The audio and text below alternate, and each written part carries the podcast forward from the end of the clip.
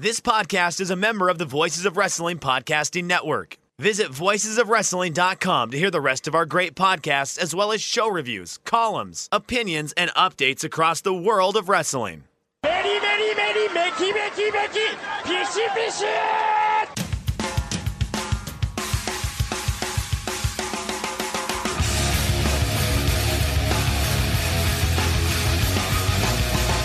You are listening to the Voices of Wrestling podcast with your hosts, Joe Lanza X out and go listen to some boring podcast where they're, where they're afraid of their own shadow. Okay? Don't listen to Joe Lanza because Joe Lanza's not changing. and Rich Kraetsch. Give me a I name. like him. Who delivers this guy in a big spot? Joe, don't yell at me. Like In, in the big spot, who delivers better than this guy? Stop yelling at me. I agree. And we are live here on the Voice of Wrestling flagship podcast. I'm Rich Kraetsch alongside, as always, the king of banter, Mr. Joe Lanza. Joe, what's happening? How are you? I'm all right. I'm fine.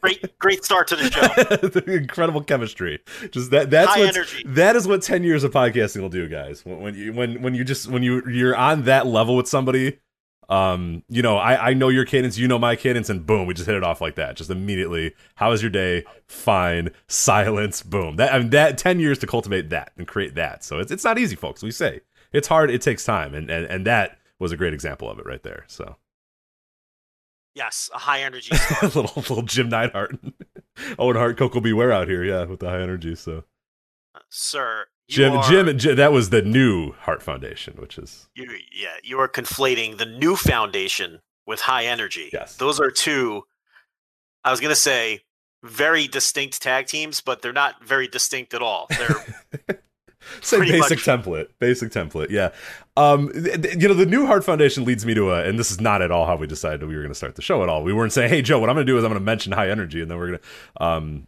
but I'm going to conflate them with the new Heart Foundation. But uh, is the new anything in in pro wrestling pantheon, especially a tag team, the new blank? Is that like the worst thing you could possibly be? Is be the new blank? yes. Also, I also have to correct you again. And it's new foundation, not new heart foundation. Oh, I guess that's true. Yeah. Because they I wore they wore uh, they wore like pajama pants and stuff, right? It was like they they wore like Jim Neidhart had like bright green like MC Hammer pants on, if I remember correctly, right? they wore the same gear that high energy wore. That's why I'm saying like like new foundation was the first team. Mm-hmm, mm-hmm. Right. They they paired Neidhart with Owen Hart and they wore like the MC Hammer parachute pants and the suspenders. And then Koko took over for Neidhart and they became high energy, but it was the same look and the same kind of gear. So that's why I say they're two different tag teams, but I can't really call them two very distinct tag teams. It's more it- it's basically one one of those teams bled into the next and uh, and and the the look remained the same. Yeah, yeah. They they tried to make it pretty seamless, and it was uh, yeah, yeah. Well, I mean, it was seamless in that nobody cared about either. Uh, to be fair, Yeah. but uh, yeah, well, what you know, for, for- so to my topic of the news, and like I always remember this, you know, growing up and, and going back and watching, you know, old wrestling and stuff, and and there was all it was quite a few of those. You got them a lot in like 96, 97, 98, 99 is like, especially WWE was trying like desperately to get new fans. So you had the new Blackjacks, the new Midnight Express, like you had all these weird, the bodacious Bob and bombastic Bart, and you know Don't forget the new Rockers. the new Rockers. How could I? For- oh my god, I, what a death! What a death sentence the new Rockers uh, was, especially for Marty Jannetty, who was still. And the best part about Marty Jannetty, I think the thing that I always loved about Marty Jannetty the most is that Shawn Michaels turns on him in what you know 1992, right? Kicks him off to the side. He's he's off and ready. He's ready to go.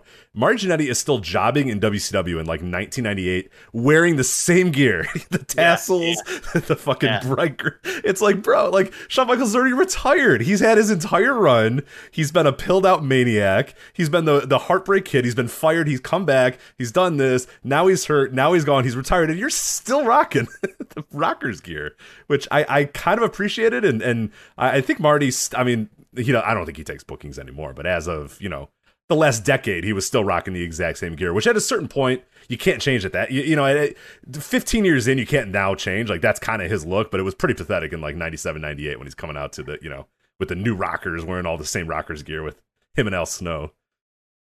Every comeback he made, he he was he still had the rocker gear, like every time. So yeah, very uh very pathetic. Um, I noticed that New Foundation has a slightly higher cage match rating Hmm. than High Energy. Now, I know that New Foundation had the pay per view match against the Orient Express at the Royal Rumble, correct? In 90. See, I don't. Was that them or was that? That I don't remember. Was that them or was that the, Well, the, the I'm- high I'm energy team? Let's find I'm out. actually I'm actually on Cage Match. I don't know why I don't just pull this up. That's because I thought that was So- Koko and I thought that was Koko and Owen. But maybe maybe I was wrong. um, let's look it up. I will look up. there we go. Exciting. No, people love it. People love it. Okay, no, I was wrong. How did I get to It it, was- already before you? Ru- Rumble ninety two. Rumble ninety two. Yeah, I was already on there. How'd you get to it? Um, no, it was Neidhart and Owen Hart, Okay. correct? No, I'm asking. You're the one you just said. Yeah, no, not. no, it is. Yeah, it's a, they beat the Orient Express Royal Rumble 1992. That was them trying to recreate the uh, the Royal Rumble 1991 opener. One of you, one of the matches you always talk about. It's just an awesome, awesome standout match. Uh, that, that that 91 Royal opener. They tried to do it here, and it was good. It was good. They gave him a lot of time.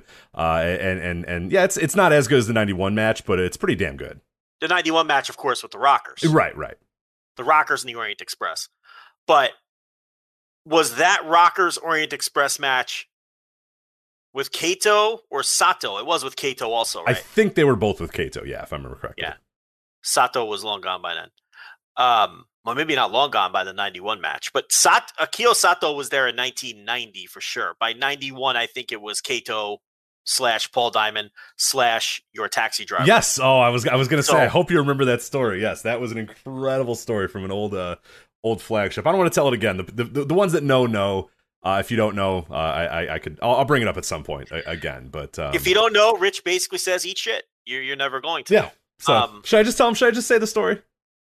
Uh, give him the cliff notes. Okay, the cliff notes of the story is all right. New Year's uh, New Year's Eve, my buddy uh, booked some sort of taxi to take us to the city uh, for some lavish dumb party, uh, a New Year's party. Yeah, that the shit that I don't do anymore because I'm too exhausted and too old. But um, so he sends me a text and says, "Hey, this limo driver, this guy that's you know driving a limo, he says he's an ex wrestler. He used to wrestle in WWF." And I'm like, "Oh, okay, like." That's a pretty short list of people. I'm like, all right, cool. Like, what, what's his name? And he's like, oh, he's not. You know, he gave me his real name, and I'm like, ah, it doesn't. That doesn't ring a bell at all. I don't remember that name at all. I said, keep asking, like, what gimmick was he? What did he do? Like, what was he? You know, and and my buddies, you know, then it, it's like excruciating. It's like five minutes between texts, and it's excruciating because I just I'm trying in my mind. I'm thinking, oh man, who's picking us up? You know what I mean? Like Eddie, I like. There's so many different dudes are running through my head of like, oh man, who is going to be this limo driver? We're going to pull up, and it's going to be this most incredible, you know, limo ride with fucking, you know, Mike Enos, you know, driving us to the airport or to the to the downtown uh, hotel or whatever. So I'm like, oh man, what the fuck is going on? I'm so I, I can't wait. And he goes, oh, uh, he's Kato. He said from the Orient Express, and I was like, oh shit, Paul Diamond's our limo driver. Like that's awesome. I'm like, he's Paul Diamond. And he goes, no, it's whatever his name was. Like I, I, I forget exactly what his name was. And I go, no, no, no, Kato is Paul Diamond, so that guy has to be Paul Diamond. He goes, no, he says his name is da da da da. I asked him who Paul, if he was Paul Diamond. He said he didn't know who that was.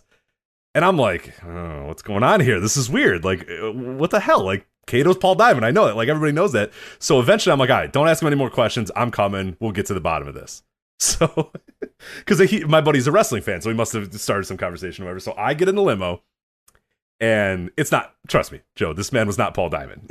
okay? It was a very different ethnicity, very different everything than Paul Diamond was. So um, I, I, I get in the limo and I go, so you're Kato from the Orient Express? And he goes, yeah, brother, yeah. And I go, but you're not Paul Diamond. And he goes, I don't know who Paul Diamond is, pal, but I'm Kato from the Orient Express.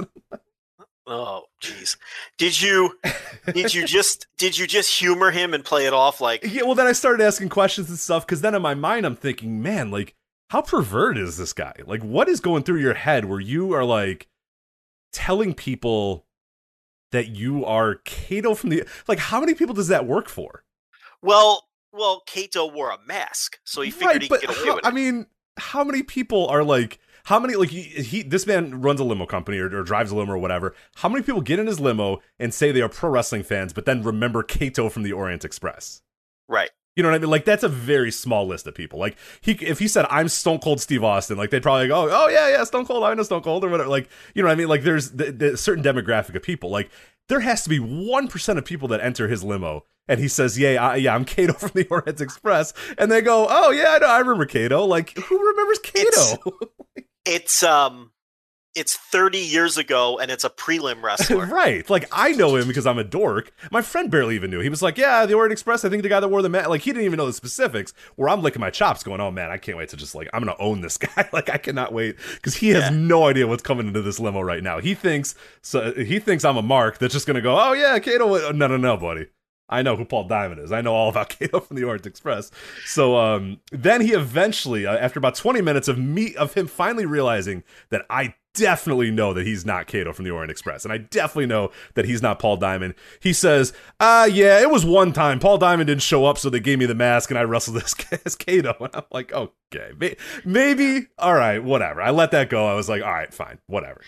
You probably could have pressed him on that as well. I, I probably could have, but it was it was fine. I, I let him slide on that. So I got two things here.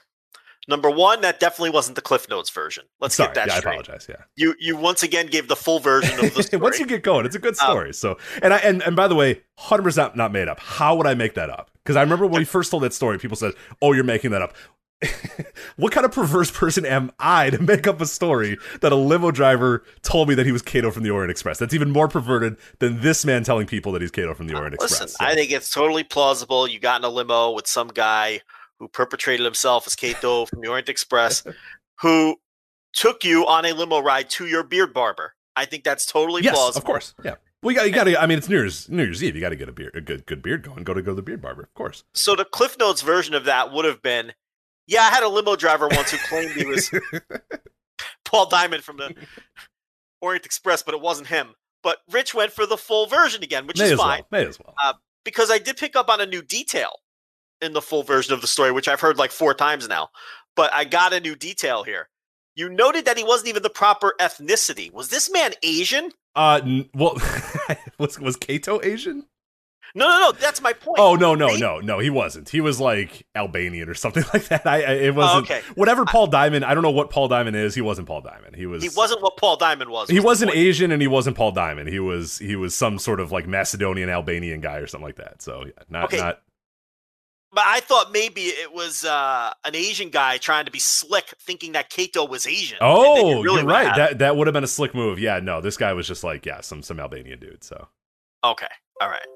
All right. Fair enough.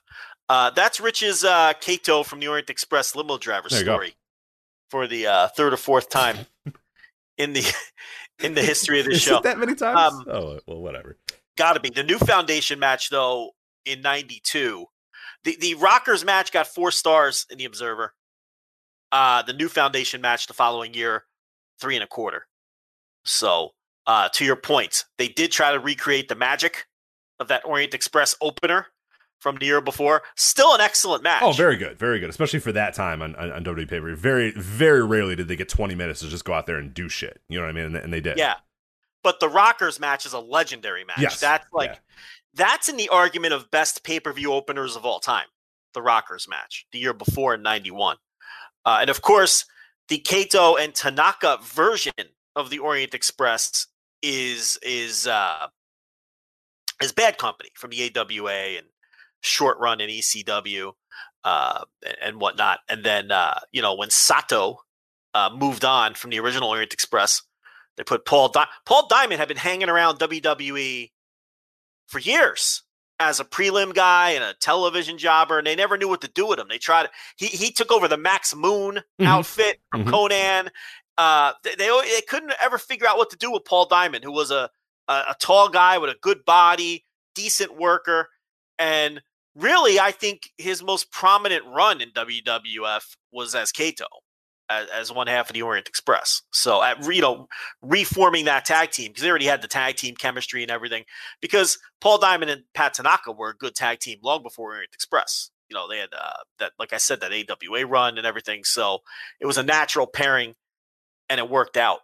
But uh, But yeah, they faced the new foundation. They faced the Rockers the year before, who became the new Rockers with Marty Jannetty and Leif Cassidy. Right, yeah. Leif Cassidy, Al Snow coming in as Leif Cassidy for the new Rockers, a failure. Uh, new Foundation, a failure. New Blackjacks, failure. New Midnight Express, failure. Eh, That was a well that the WWE dipped into very often in the 90s, and it never worked.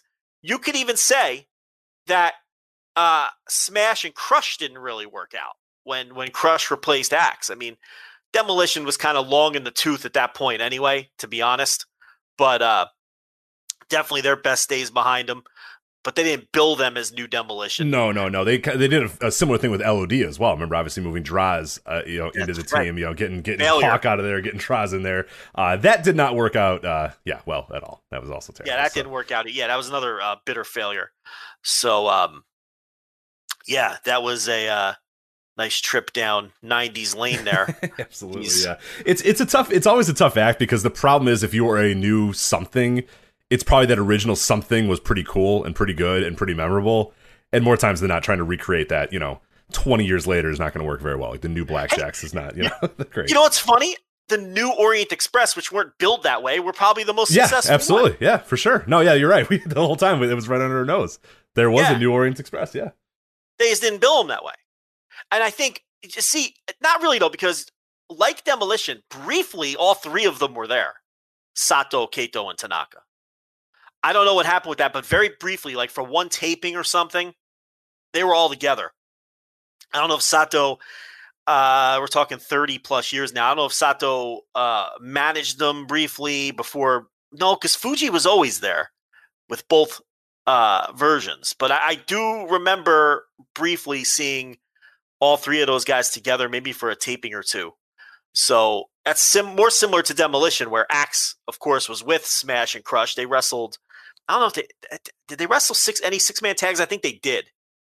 There was a few. I'm almost positive there was a few before they uh, before Eadie officially kind of rolled out of the ring and, and, and called it a day. But I'm pretty. I'm almost positive there were not many. There's probably only like a handful, but there was. Did they have few. handicap matches against Legion of Doom? The three, all three of them. I want to say that- yeah. I forget exactly what the matches were, but I know for a fact I've seen a match with all three of them in the ring.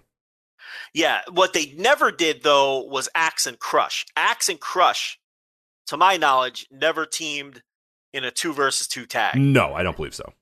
It was either the three of them together in in a six man tag or a handicap match. I'm pretty sure they did handicap matches. I think because Crush was like literally like just out of wrestling school and pretty terrible, and he would be terrible his entire career, uh, which which lets you know how bad he was when he first started. I think a combination of Bill Eadie who couldn't move and Crush who couldn't work was a bad uh, combination. So they always they always made sure that Darsow was in there to at least get things under control a little bit. So Yeah, so I think that the deal, but I have to make sure because it's going to bother me for three hours if I don't.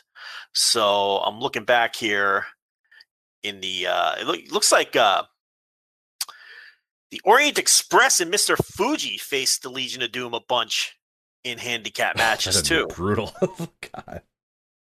I mean, why? Why even do that? Yeah, yeah, they did. Um, somehow shows they did Legion of Doom and Ultimate Warrior versus Demolition versus all three members of Demolition. So there's your six man tags that you were probably. I thought there was of. a Saturday Night's main event or something like that, or a Superstars. But maybe maybe I'm wrong. I, I swore that I've was a them. big. It may have been that was a big house show match. That six man tag, Legion of Doom and Ultimate Warrior versus Demolition. They wrestled uh Madison Square Garden. Maybe you saw that match. Um, because that was oh yeah, Saturday Night's main event. Yeah, you're right. Uh, Saturday Night's main event. Legion of Doom and the Ultimate Warrior defeat all three members. Yeah. Of Oh yeah, yeah, yeah. Okay. I'm not nuts. And then good. A couple days later at MSG. Um, I don't see those handicap matches. Those must have been a figment of my imagination. So, um, anyway, there you go. Axe Smash and Crush did team together a few times, and then Axe kind of. I see. Uh, oh yeah, you can see right where Axe left because on the house shows, they teamed. Crush and Smash teamed with Mister Perfect. They teamed with Randy Savage. They had a bunch of fill-ins there for a while, and then, uh well, no, because then Axe comes back. I don't know.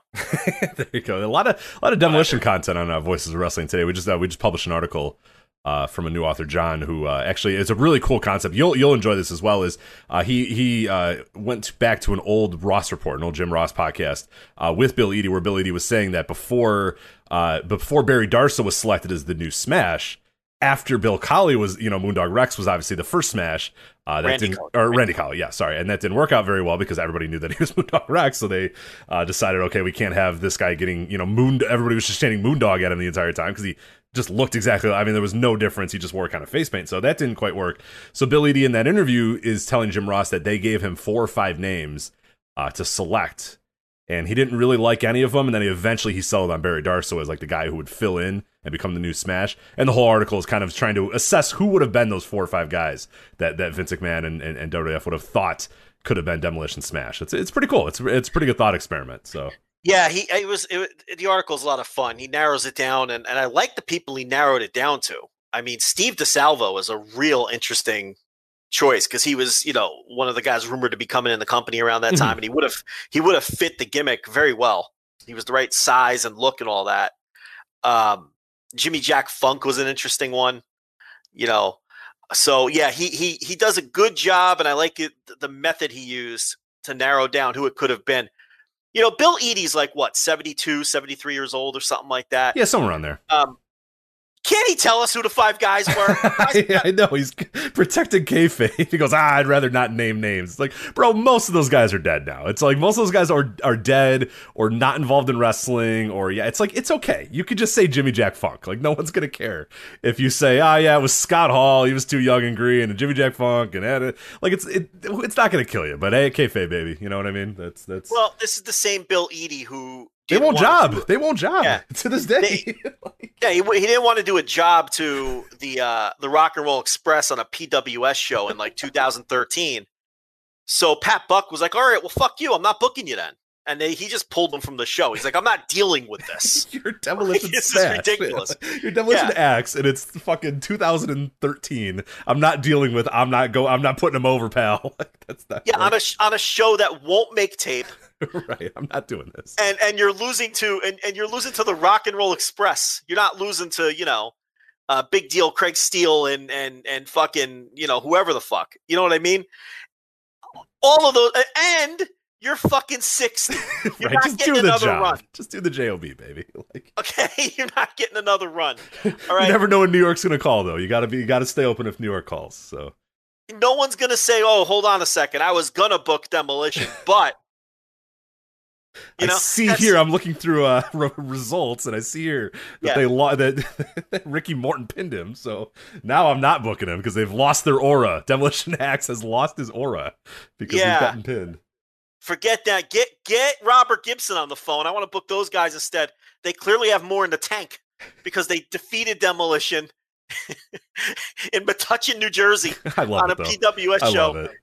Yeah, I'm so glad. I'm so glad those guys still exist because that that we're gonna talk about the new era of wrestlers. As, as I'm looking at a picture of Johnny Gargano here wearing a Shawn Michaels gear, and I, I, do- I do I do miss the days of of or I, I miss the the current days of of guys that just it's it's still pretty real to them and it's it, it fucking matters. You know what I mean? I I appreciate that a little bit. It'd be a headache to be a booker, but God, I love it as a fan. It's it's pretty fun. So but seriously, he's protecting the identity of guys who, like you said, they're either long out of the them are dead, business. Yeah. Most of them don't remember. Like, many none of those guys would care. How many of those No. guys are going to go, oh, Bill, come on, man? like, Yeah, I don't think Steve DeSalvo is going to give him a phone call, and, Right. and who actually might be one of the ones who's dead, by the way, and be like, "Hey, man, hey, hey, you're kayfabe." Uh, yeah, they, they don't care. They don't care, dude. No one cares anymore. It's actually more interesting to know who the five guys were than it is interesting to protect their identities at this point. So I, it's just very frustrating that he won't just give the names. Um, no, Steve DeSalvo's still kicking too. He's 72 years There old. is. Steve Look at that. DeSalvo.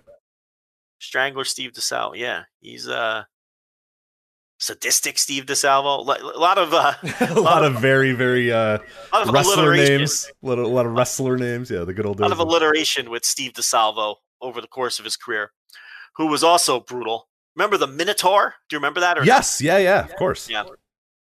yeah, the Minotaur, Steve DeSalvo. Yeah, he was uh, another guy who wasn't very good, but uh, he looked like he looked great. You know, which is why he got a million chances. The Um, early the early Minotaur uh, like headdress thing or whatever, man, it was just incredible. It was it was oh my god. Yeah, the Minotaur. Yeah. Yeah, the head was just Well, no, he had the uh, and he wore no, he wore like that thing on his arm. yeah. Like that, that that weird. uh Yeah, I don't know. The very bizarre gimmick. Did he wear a head thing, or was that uh? You might be thinking of. oh, uh, a Mantaur wore the head thing. Yeah, yeah. You're thinking of Mantaur. Yeah, this was uh Minotaur. Minotaur. Steve DeSalvo. He wore the weird, almost like a. I don't even know what you would call it. Like a, a thing, a black like leather thing over his arm, almost like a gun, like an over the shoulder gun, like what Big Daddy Yum Yum used to wear. Oh right, got- yeah, yeah, yeah, yeah. I remember. Yeah, I don't know what that thing was though. Yeah, I don't know what it was either. I think it was supposed to be like he had a powerful arm, like it was like a. uh He was supposed to be like a being, like not of this earth or Right, something. so he had a, an armband on. Yeah, well, you know, if if you ever look at pictures of him, I'm not sure he was of this earth because that man was yoked. Jesus Christ. no, I told you he looked incredible. Yeah, Like, well, yeah, it's almost too big. It's like that that that like just absolutely sickly looking like you know 90s steroid look or that late 80s early 90s steroid look that's just absolutely ridiculous. Yeah, I wonder how much Minotaur is on the network. Probably none, right? Because he was probably maybe he was on Saturday night a couple times. Yeah, some yeah, definitely Saturday night. I can't think of any other I don't think he would have done He any. would have been on uh He do any pay per view squashes over like Johnny Rich or something.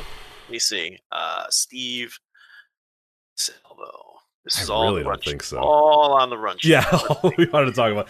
The only thing, okay, so I'm looking at it right now. The only thing I could find is a, uh, a, a WCW Power Hour match against Keith Hart, which actually sounds incredible now that I read it. So, Oh my god, that Keith Hart. uh, no, I think this uh, it's the Keith Hart from Tennessee, which I do not think is the same Keith Hart. That Okay, not so Keith that Hart. is that the only televised match that I man think had? so. Otherwise, it shows all house shows.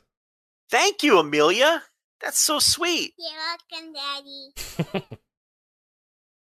All right, you going to bed? All right, good night. All right, brought me the Sonic drink. Oh, So only one televised match for DeSalvo for Minotaur. that's all, all I can see. Yeah, which is what, what- what's interesting though is he did work a lot of Stampede wrestling, so he could have faced the Keith Hart. But I, as far as I can tell, I don't see any. I don't see any Keith Harts in here. So He popped back up in '95. That's weird. good lord. Um, Oh, he did. Okay, so he faced the real Keith Hart. So glad we got to the bottom of this. I know everybody was was dying to get this. Uh, April 26, 1986, Steve DeSalvo defeats Keith Hart at an event, a Stampede event in Edmonton, Alberta, Canada. so he So- both Keith Harts. yeah, he both both Keith Harts. Yeah. Um, do you have any televised? Now, really, we're- we're- these are things you do in the middle of the night on your own, not on the air. right now. Um, you see if you had any. Thousands of people listening. Let's go into Steve DeSalvo's cage match and find out. I want to see if he wrestled WWE on TV at all, but doesn't look like it. Or WWF, whatever. Yeah, I don't think so. There's uh, actually, honestly, there's probably uh, there might be some Steve DeSalvo on uh, New Japan World. Seen some some shots here that he did in 1986. All, all the Stampede guys made it uh, made it there. AWA, you might have found him in AWA as well a few times too. Well, I saw him wrestle. Yeah, I definitely saw him wrestle in AWA. That's that's for certain. That's I don't even think I saw the Minotaur match in WCW. I just have you seen probably just seen a screenshot or something like that. Yeah. Oh, oh, sorry. So that yeah. So there was that 95 taping that you're saying. There was a 95 Saturday night taping that he was in, but he was um he was Steve Strong then. So Yeah, so yeah, it's only only the Minotaur uh January 26, 1991. Maybe Monsoon Classic has that one. So as he's re-uploading his, his site, that so. that would be the man who would have it. Yeah, not. I don't think the network is. I don't think Peacock is. Uh, is uploading any WCW Power Hour anytime soon. So unfortunately, So I'm going to tell you why I have this uh, Sonic drink. There's a story behind this Sonic drink. So, um, as you know, I don't grocery shop anymore. I mean, because during COVID, I discovered that you can have, you know, you could pay some geek to do it for you, Right, and right, then right. drive it to your house and leave it at your door for. even though you know, you used to be a big fan of it, so this is a big change. Like early Lanza was was a was a big fan of the grocery store. love the grocery shopping, but now that I know I could pay some geek to do it, you know, it's it's you know, it's tremendous. You go on the app, you pick out what you want. They do all the shopping for you. They leave it at your door. You don't even have to speak to them or look at them. It's tremendous, right? So, I've been trying to put a grocery order in for the last two days because I'm out of Coke Z's. I'm completely out of Coke Z's. There's no caffeine in this house. Well, there's coffee, but I'm not drinking that sludge. so um, I've been trying to put a grocery order in for the last two days, but there's something wrong with the app, and I can't complete the order. So we haven't had groceries in this house for like two, three days because the app isn't working, and I refuse to go to the grocery store as a physical person and do the shopping myself. So myself. you're done. You're done forever now. I'm done forever. So until this app starts to work again, we're just not going to have groceries in the house. So I've been, you know, ordering pizzas and, you know, doing what I got to do, eating, you know, whatever's in the back of the freezer. You know, it's real desperate times, you know. And uh, I didn't have any Coke Zero, and you know, so the they brought me a, a Sonic drink. it's pathetic. Just go to store. Go to the store and get your Coke Z. What are you doing? Come on. well, I'm I'm holding out hope that tomorrow the app will. okay. work, Well, is there is there a date? Is there a, moment when you're going to decide? Okay, this app's not working again. I need to go to the grocery store. You're just to. yeah, when when we're when we're completely out of food and, and TLB. Okay, like that, when you there's know? no more milk and the kids can't eat. Like right now, it's only affecting you, really, right? Well, yeah, right. I say there's no groceries, but there's plenty of food here. You know what I mean? Like it's just food that it's the last of the last. It's like the stuff no one wants to eat. You know, and we're starting to run out of things. Like the last of the bread just got used, and you know there might be a swallow of milk left. Uh-oh. So it's getting kind of bad. And there's no Coke Z's. You know, so but but uh, you know look, tomorrow the app might work, and then I'll, it'll save me having to go to the store and do it myself. Right, and you actually, in, in in a way, it's actually a good thing that now that you've you've cleared out a little bit of the old, you know, everything that you guys had, old stuff, it's now gone. So you're starting anew here. It's it's sometimes good to give a little space to your grocery. I think you're dead on. I think once or twice a year it's good to skip a weekly grocery trip just to clean out all the, the crap in the house. I do that pre like if I if I'm gonna leave for a trip or something like that. Like I don't go Yeah. grocery shopping for like two weeks before, and I'm like, nope, you got to eat. Like, find something in the fridge, find Mhm. something in the like cabinet. Run out. We're not buying anything new. We're not going to the grocery store. I want this. I want this fridge. I want nothing. I want like two things of Tupperware left in this fridge, and we're done. So Yeah. It's like starting anew. Yeah, you know, it's good. It's fresh. Yeah, it, it, it, it, it's not. It's it's invigorating because that that you know then you got a clean slate, a blank canvas. You know. You ever have a whatever's in the freezer night? So you have like three fish sticks, two pizza rolls, an egg roll. Yeah. Oh, and- not that long ago. Yeah, I had a samosa, uh, an egg roll, and like Right. and some sort of like I found cookies that were in there, so I was like, oh, all right, cool, that works. Yeah. So it just was. It was just appetizers. It was like seven Yes. different appetizers, all from different regions of the world, all together at once. It was a Yeah, pretty terrible meal. So Whatever's in the bottom of every bag sitting in the freezer. yeah, yeah. So you three fish you sticks, two samosas, uh, an egg roll. And you know what you're doing? And you know what you do? You you put it all in the oven together, and it's it t- bake times for each item be damned. It's all going in there for 20 minutes, and it's either done or it's burnt or it's not done, and that's just the end of it. Right, it. 20, And you just- 25 minutes at 400. We'll see what happens. like, we'll- Yes, that's it. So it, it's all getting cooked together, regardless of various cook times. Right now in my freezer, there's a standoff going on in this house too. I got to tell you about this standoff going on in the house. Okay, there is a bag of raisinets. Are you familiar with the I am- raisinets? I am very familiar with raisinets. Yeah. There is a bag of raisinets in my freezer, and it's been in there for, I'm going to call it 18 months. Inside of this bag of raisinets contains three total raisinets in the bottom of this bag. Uh huh. The reason this bag is in my freezer is because my lovely wife, Brittany, enjoys frozen raisinets. Okay? Okay. That's one I can see that. That actually sounds pretty good. I'm not gonna lie. So that that's neither here nor there. The point here is at some point she said, "Ah, that's enough frozen raisinets for me," Right. I'm full. Tapped her belly and said, "Ah, I'm full." and put the bag back in with a grand total of three raisinets in the bag. Puts it back in the freezer. Never got back to it. It's been sitting in there for a year and a half. One time, I said, "Hey, uh, there's there's three raisins. Do you want to just eat these?" She's like, "Nah, I'm not in the mood." I'm like, "It's three raisinets. Can you just Yeah, just eat them? can you swallow them like aspirin and just get rid of them? And she's like, nah, if you want to, just throw them out. And I said, no, I will not throw them out. I'm going to put them back in this freezer and we're going to have a standoff. That's what I'm thinking in my head. So I put them back in the freezer and that is where they still sit to this day. This bag of raisinets with three To- I'm gonna take a picture of it later. Are, are they and, the and are they visible? Like you can see that they're there, right? Like every Yeah, t- every open time she opens bag. the freezer, she, it's not like they got lost and she forgot about it. They're they're visible, right? That's the point of the standoff. Yeah. I position the bag right in front of everything so I know she Yes. sees it. So I, I do I do passive aggressive things like that too, where it would just be easier for me to throw something away or put something back, but instead I just like place it right in her face, right? I'll put it on a counter, I'll put it here, whatever. It, it, it's you got to win some of these, you know, you got to win some of these battles. You got to try at least to win some of these battles, I should say. I refuse because the refrigerator and the, the kitchen as a whole is my domain. I order the groceries, I put them away, I do all the cooking, I do the dishes. Kitchen's my area. I don't touch laundry because I hate it. Laundry's her area. Kitchen is my domain. I refuse to throw out these three raisinets. I want to see how long she will keep the three raisinets in the freezer. So, the, so we might be doing a show in five years And you'll still be talking about these goddamn raisinets. and I might be able to update you on this bag. And raisinets are tiny. How can you just leave three in the bag? Would if there's three left and you're full, wouldn't you just pound those down and Yeah, that's the way I go. Like the, the other the other day, I went to go make myself a bowl of cereal, and I had like, you know, when you have like it's it was like a half a bowl left of cereal, and I was like, Mhm. fuck, what am I gonna do with this?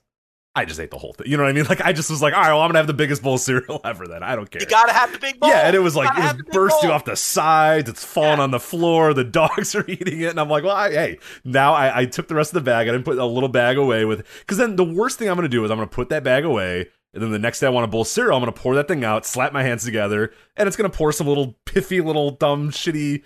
You know, a bowl of cereal, and I'm like, this sucks. Like, this is garbage. This isn't worth it. So yeah, instead I just had a gigantic bowl of cereal. So Yeah, that's how you, you can't leave less than one serving. three anything, raisinets is pretty ridiculous. I I I, I am Rich. I very I often I'm going to take your side, but this is ridiculous. This is I, I'm I couldn't possibly take your side any more than I am right now. I'm gonna photograph this with the They're so small. Like, It's just three- eat them. Just eat them. Whatever. In, in fact, it's not even like three full size raisinets. It's like the raisinette. Oh, the little tiny guys. Yeah, the little tiny Yeah. raisinette parts. They, Yeah. they might not even contain a raisin inside. It's just like three chocolate, little. yeah. Why would you put that back in the freezer? That's my point. Like, I don't understand. And I'm not going to let her win. I'm not throwing it out. It's going to stay in there until she does something with it. She's either going to eat those three fucking raisinets or she's going to throw the bag out. There's also now, I notice, a, a yogurt cup in the freezer that's been sitting in there for probably five or six weeks. I don't think that's getting What? eaten either. Excuse Yeah. me. There's a there's a yogurt cup in the freezer, and it's been sitting in there for like five or six weeks. So So I don't hold on, hold on on, with that hold on, hold on, hold on. So she ate a half of a yogurt. No, no, no. It's a full yogurt. Oh, cup. I see. Okay, okay. I thought this was like a half of a yogurt, and I'm like, all right, this is I think no. Well, she puts half. The kids eat half a yogurt, and she'll put it back in the fair. fridge. That's fair. find it. They're children. It's not fair. It's not fair because I'll find it and I'll be like, I'll find it the next day, and I'm like, why is there a half-eaten Yoplait fucking sick? They're sixty cents. Just throw it in the garbage. There's like twenty cents worth of yogurt left in this thing. We're not paupers. We make a decent wage. Just throw it out. The kid can have a fresh one next time. What are we doing? Keeping two thirds or a third of a Yoplait yogurt. You know what I mean? It's gross. It starts to smell. It, the dopey fucking toddler spoon is sticking out of it. Like I know. just throw it out. Take- it's like you know, it's like half a pudding cup. I'll find it. It's like no, throw the pudding cup out. The, the six pack cost a dollar. What are we doing here? We don't need to keep a half a fucking snack pack chocolate yogurt, uh, fucking pudding.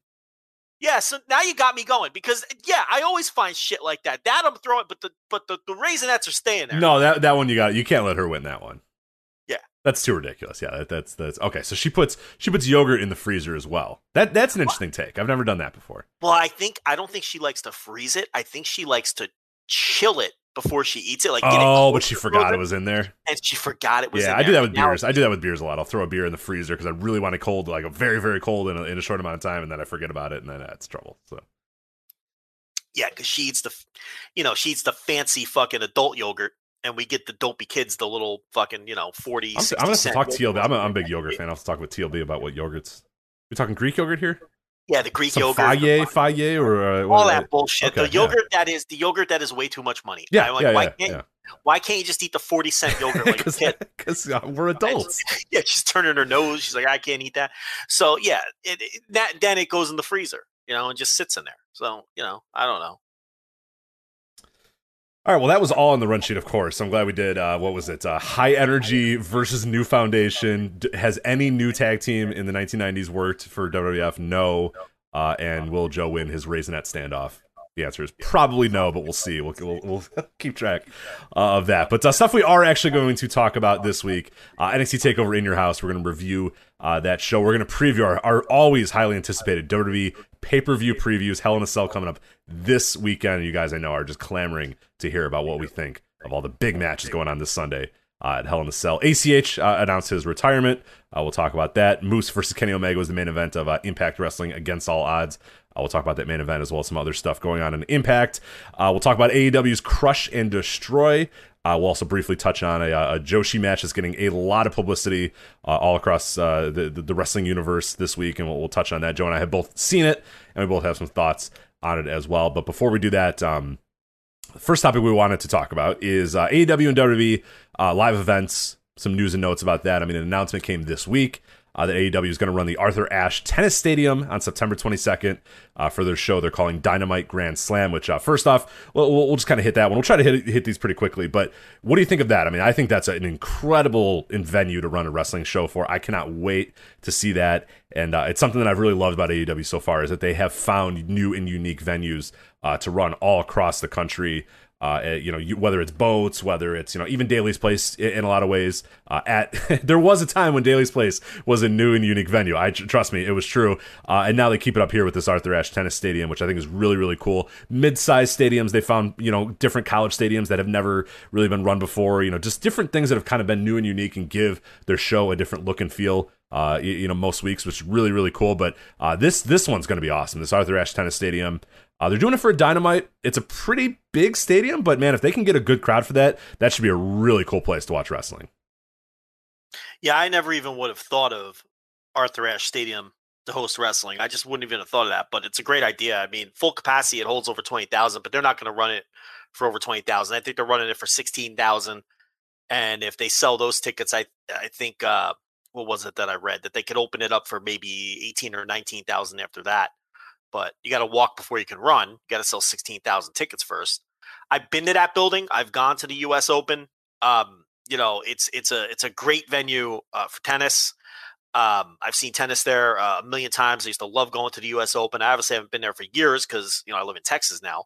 When I lived in New Jersey, I used to go all the time. Um, and thinking about being in that building, it really is uh, perfect for wrestling. I, I and I'm surprised that um, uh, no one else has done it or tried it or or thought of it. So I think it's a good idea. Now, whether or not they can sell enough tickets to not embarrass themselves is, you know, remains to be seen. You know, we'll see. They're doing okay in some markets. They're doing not so well in other markets for Dynamite.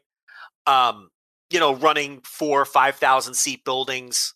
This is a big building, and you know, it's it's it's. I understand it's New York and they're going to heavily push it and hype it. And I'm sure it'll be a huge card. They can't, you know, run out there some mediocre dynamite lineup. It's going to have to be a, a huge, you know, near pay per view quality show that they do in a building like that, unless they want to embarrass themselves on national TV.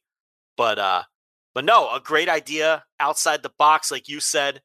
Um, you know, it, it's it's it's the point that you always make. They it's good that they don't run these cookie cutter venues all the time these uh, basketball arenas in every city that look exactly the same. Right, and that's not. I mean, unfortunately, to WWE's you know detriment in a lot of ways. Not that WWE would really shake things up too much with you know venues that that they run, and we'll talk about that here in a bit. But you know, they need to run the big arena in every single town, and that makes sense. Like, there's no reason not to when you're going to sell uh, that amount of tickets or whatever. So it makes all the sense in the world.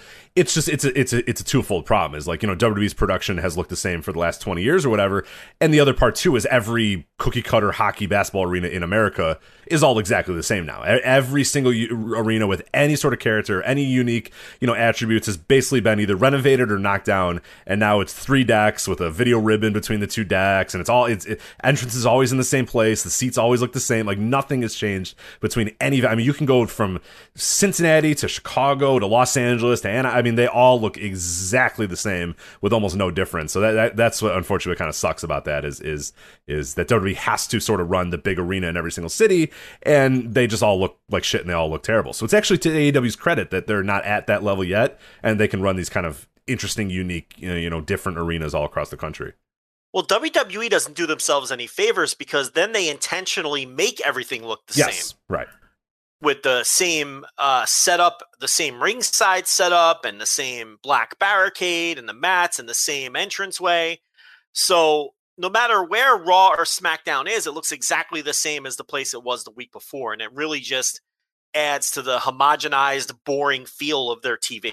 You know, and I think it would be best served for them to to maybe change that up. But look, we've been screaming about the look of WWE TV and how it's largely been the same for, you know, 15, 20 years now and they just don't care. It's just that's, you know, that's the way they approach things and I don't think they're going to change that.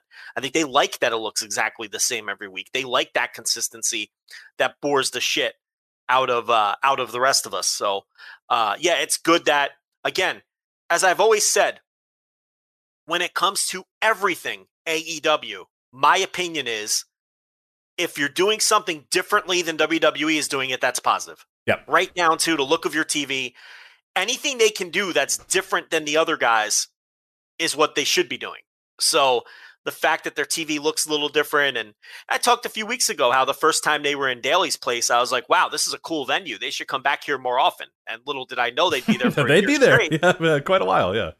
but I was like, this could be sort. Of, it's in Jacksonville. It has a unique look. It's it's you know for whatever the Fighter Fest or whatever it was that was there.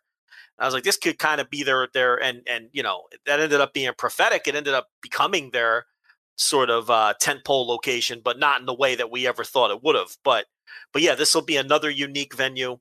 Um, and we'll see because aren't they running Newark just a couple of weeks before or a couple uh, or a week before? or yes, like yeah, I forget exactly So- the, the date, but yeah, they're they're they're running some some unique places all across the the country.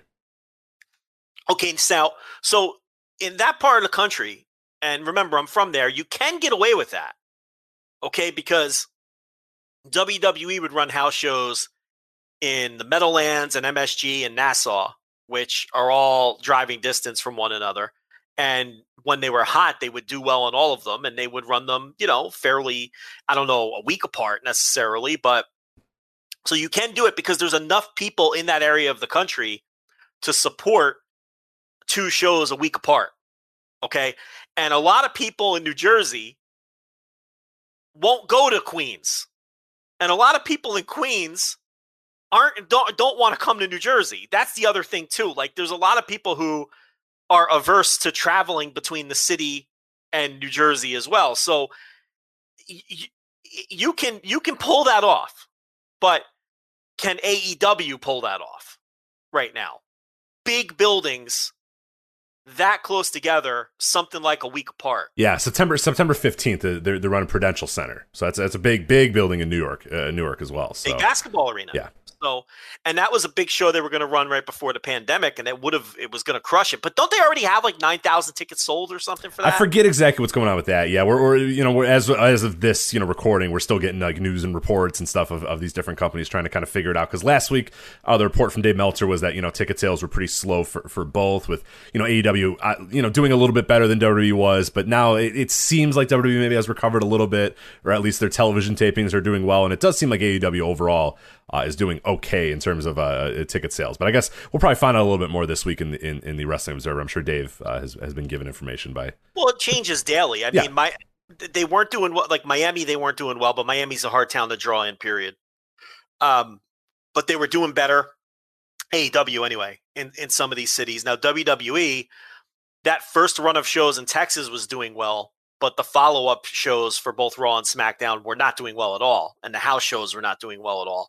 And in a lot of those arenas, it's uh, they haven't even opened up any anything in the uh, in the upper decks yet because they haven't even sold all of the floor seating yet, and that's for some of the TVs. For some of the Raws and SmackDowns, and the SmackDowns are doing a little bit worse than the Raws, and the house shows are doing terrible. And I know a lot of people are pointing to the ticket prices, but I mean, well, that's on them. I mean, don't you know, then then they need to learn a fucking lesson that's here a and bad understand. thing. That doesn't. I, lo- I love seeing. That well, the tickets are expensive. Well, that's a terrible excuse. If I run a business and nobody buys my hamburgers because they're too expensive, I don't go. Well, they're just expensive. So sorry, I don't know what I'm like. I lower my prices, right? Like I don't just say, well, I don't know, guys, they're expensive. What do you want me to do? like, no, Well, it's- how it's- come- That's how a come- negative. That's not good. like. Well, how come UFC's tickets are twice as expensive and they sell out every show they have? Right. Yeah. I, I just went to a, a nearly sold out White Sox game a few days ago and paid much more than I paid uh, uh, two years ago to go to a White Sox game. So How come boxing has people hanging from the rafters, the Canelo fight and everything else? I mean, I, so I don't want to hear it. well, I'm sure. I'm But- sure these uh, NBA playoff games, including this one that's going on right now, with a gigantic sold out crowd. I'm sure those tickets were really, really cheap as well. Really, just bottom of the barrel tickets. Through those. So. So I mean, and and they didn't have any problem selling SummerSlam tickets. SummerSlam's doing great. Yeah, SummerSlam and Money in the Bank did, are, have done really, really well. I, I, I know Money in the Bank has still got a few tickets available for the most part. Uh, so yeah, people are gonna pay premium prices or pretty high prices to go to a pay per view, to go to a Money in the Bank, and go to a SummerSlam. But yeah, you're you're running the mill Well- house show, like not so much. Yeah. Or or which is kind of set me up for the next point I'm going to make for your shitty TV that sucks that nobody likes. That's the problem here. Okay, the pay per views are doing well. SummerSlam uh, killed it. Dynamite is doing better than Raw and SmackDown. It's because Raw and SmackDown stink. Who wants to pay three hundred dollars for a front row ticket to go to a SmackDown taping where half of the show is going to be Roman and the Usos doing community theater on the big screen? Oh, I can't imagine. I mean, I, I, I, I swore off going to Raws. I forget the last Raw that I went to was the one. Uh, you might remember this one. It's the one where they teased that CM Punk was going to come back, and then Heyman came out to his music, and uh, and, and that sort. Of, I, I, I don't know if you remember that one. It was back in 2014 or something like that. I forget exactly the year. Uh, and it was just, it was terrible. It's just an awful, awful experience to be live in that arena for three hours of taping, and, and it's just, it's yeah, it's awful. It's a terrible live experience. Just absolutely horrendous Yeah. uh, live experience to, to try to go to one of those TV tapings. So yeah, I, I when I left that, you know, I left the Allstate Arena on that day. I said I am never going to another Raw, SmackDown, or anything. And honestly, I went to a Dynamite.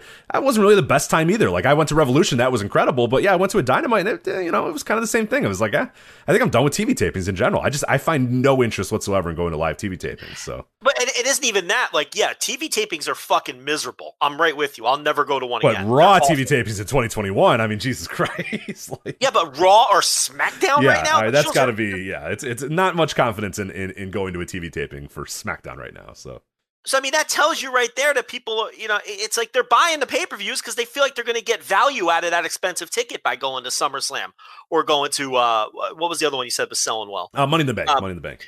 Yeah, because like, all right, this is a pay per view. I'm going to get action.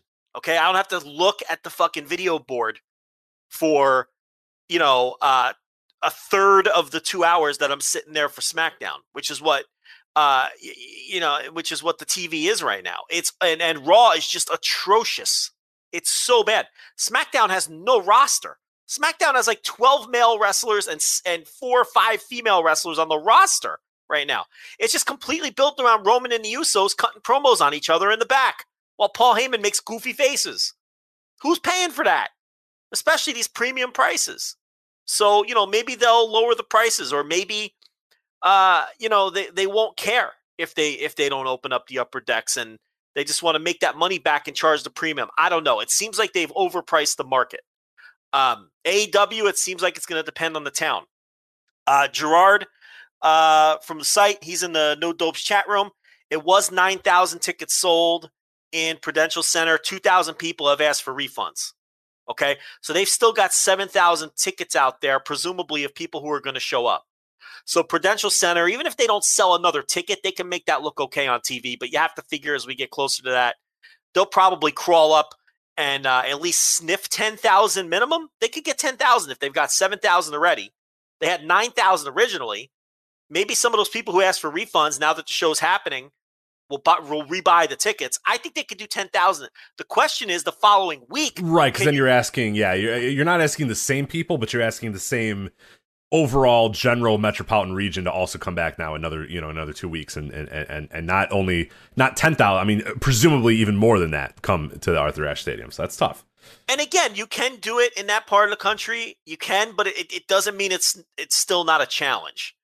Uh, the hardcores are going to go to both. The hardcore AEW fan is going to go to both of those shows. did, did Uh, you say that Miami was not doing well for AEW or is it has it started started. That's what I had again. heard. If you have new information, No, no. I well, it, again, I was going to make a general point about that. Is that it's not obviously you can't compare it exactly to the you know the New York, New Jersey region because that's just completely different. But I do wonder if there's something to be said that a lot of the people that live in Miami that would presumably go to that show have at some point just said, "Oh fuck it, I'll go to Jacksonville for a show, or I'll, I'll do a day trip or something like that." I'll make Uh, the and- long ass drive to Jacksonville. Right, and maybe they've already been to an AEW show. Maybe they've they've gotten their their fix in or a little bit, and then now they're coming to town. And it's like, ah, but Miami's Miami's a tough town for anything because you have to compete with it's fucking Miami, and there's plenty of Yeah. other stuff to do in Miami besides go to a wrestling show. So, um, No, Uh, I mean even pro sports teams that play in Miami have struggled to draw in Miami 'cause it's- even when they're good. right, I mean, it's it's always been a struggle. yeah. So, so know. It could be it could be one of those things. It could be you know the general metro giant area has just said, ah, fuck it, I'll make the drive or I'll make the you know the quick flight or whatever to Jacksonville, or it's just it's Miami and it's a tough venue to to run anyway. So. yeah, uh, but um, but yeah, it's uh, it, it's going to be interesting to track. I mean, we all thought that when the pandemic ended, people would be real hungry to go to things, and they've been hungry to go to some things, but apparently not wrestling. So it seems like the big ticket events, though, uh, your pay per views, your big uh, your big boxing events, uh, your your NBA playoff games, things like that. You know, some of these regular season baseball games are killing it too, though. I mean, the Dodgers just had forty thousand people in Dodger Stadium the other night for their first full capacity game. Um, so I mean, I, and I guess that was a gimmick too because it was their first full capacity. So the, your big ticket events, people are selling them out, but uh, your rank and file games, like you know, Reds versus Brewers on a Wednesday night, you know, there might be twelve thousand people there. They're not packing them in every night uh, for these regular season games, but uh, I guess for AEW and WWE, these television tapings are sort of your regular season games, whereas uh, your pay per views and maybe your special events going to New York area for the first time are, are doing better because those are seen as as big ticket events. I don't know. No, It's yeah, yeah. I, I- I think that's probably there's probably something to that, and I think it's just in general, and and I think there's just so much. I mean, now for all of us, it's like the world is reopened again, and you really have to kind of think about, okay, what am I, you know, what am I going to do? Who am I going to go see? What am I going to do? You know, uh, there's there's all this stuff that's opened up to you that you probably have not done in a year and year and a half or whatever. So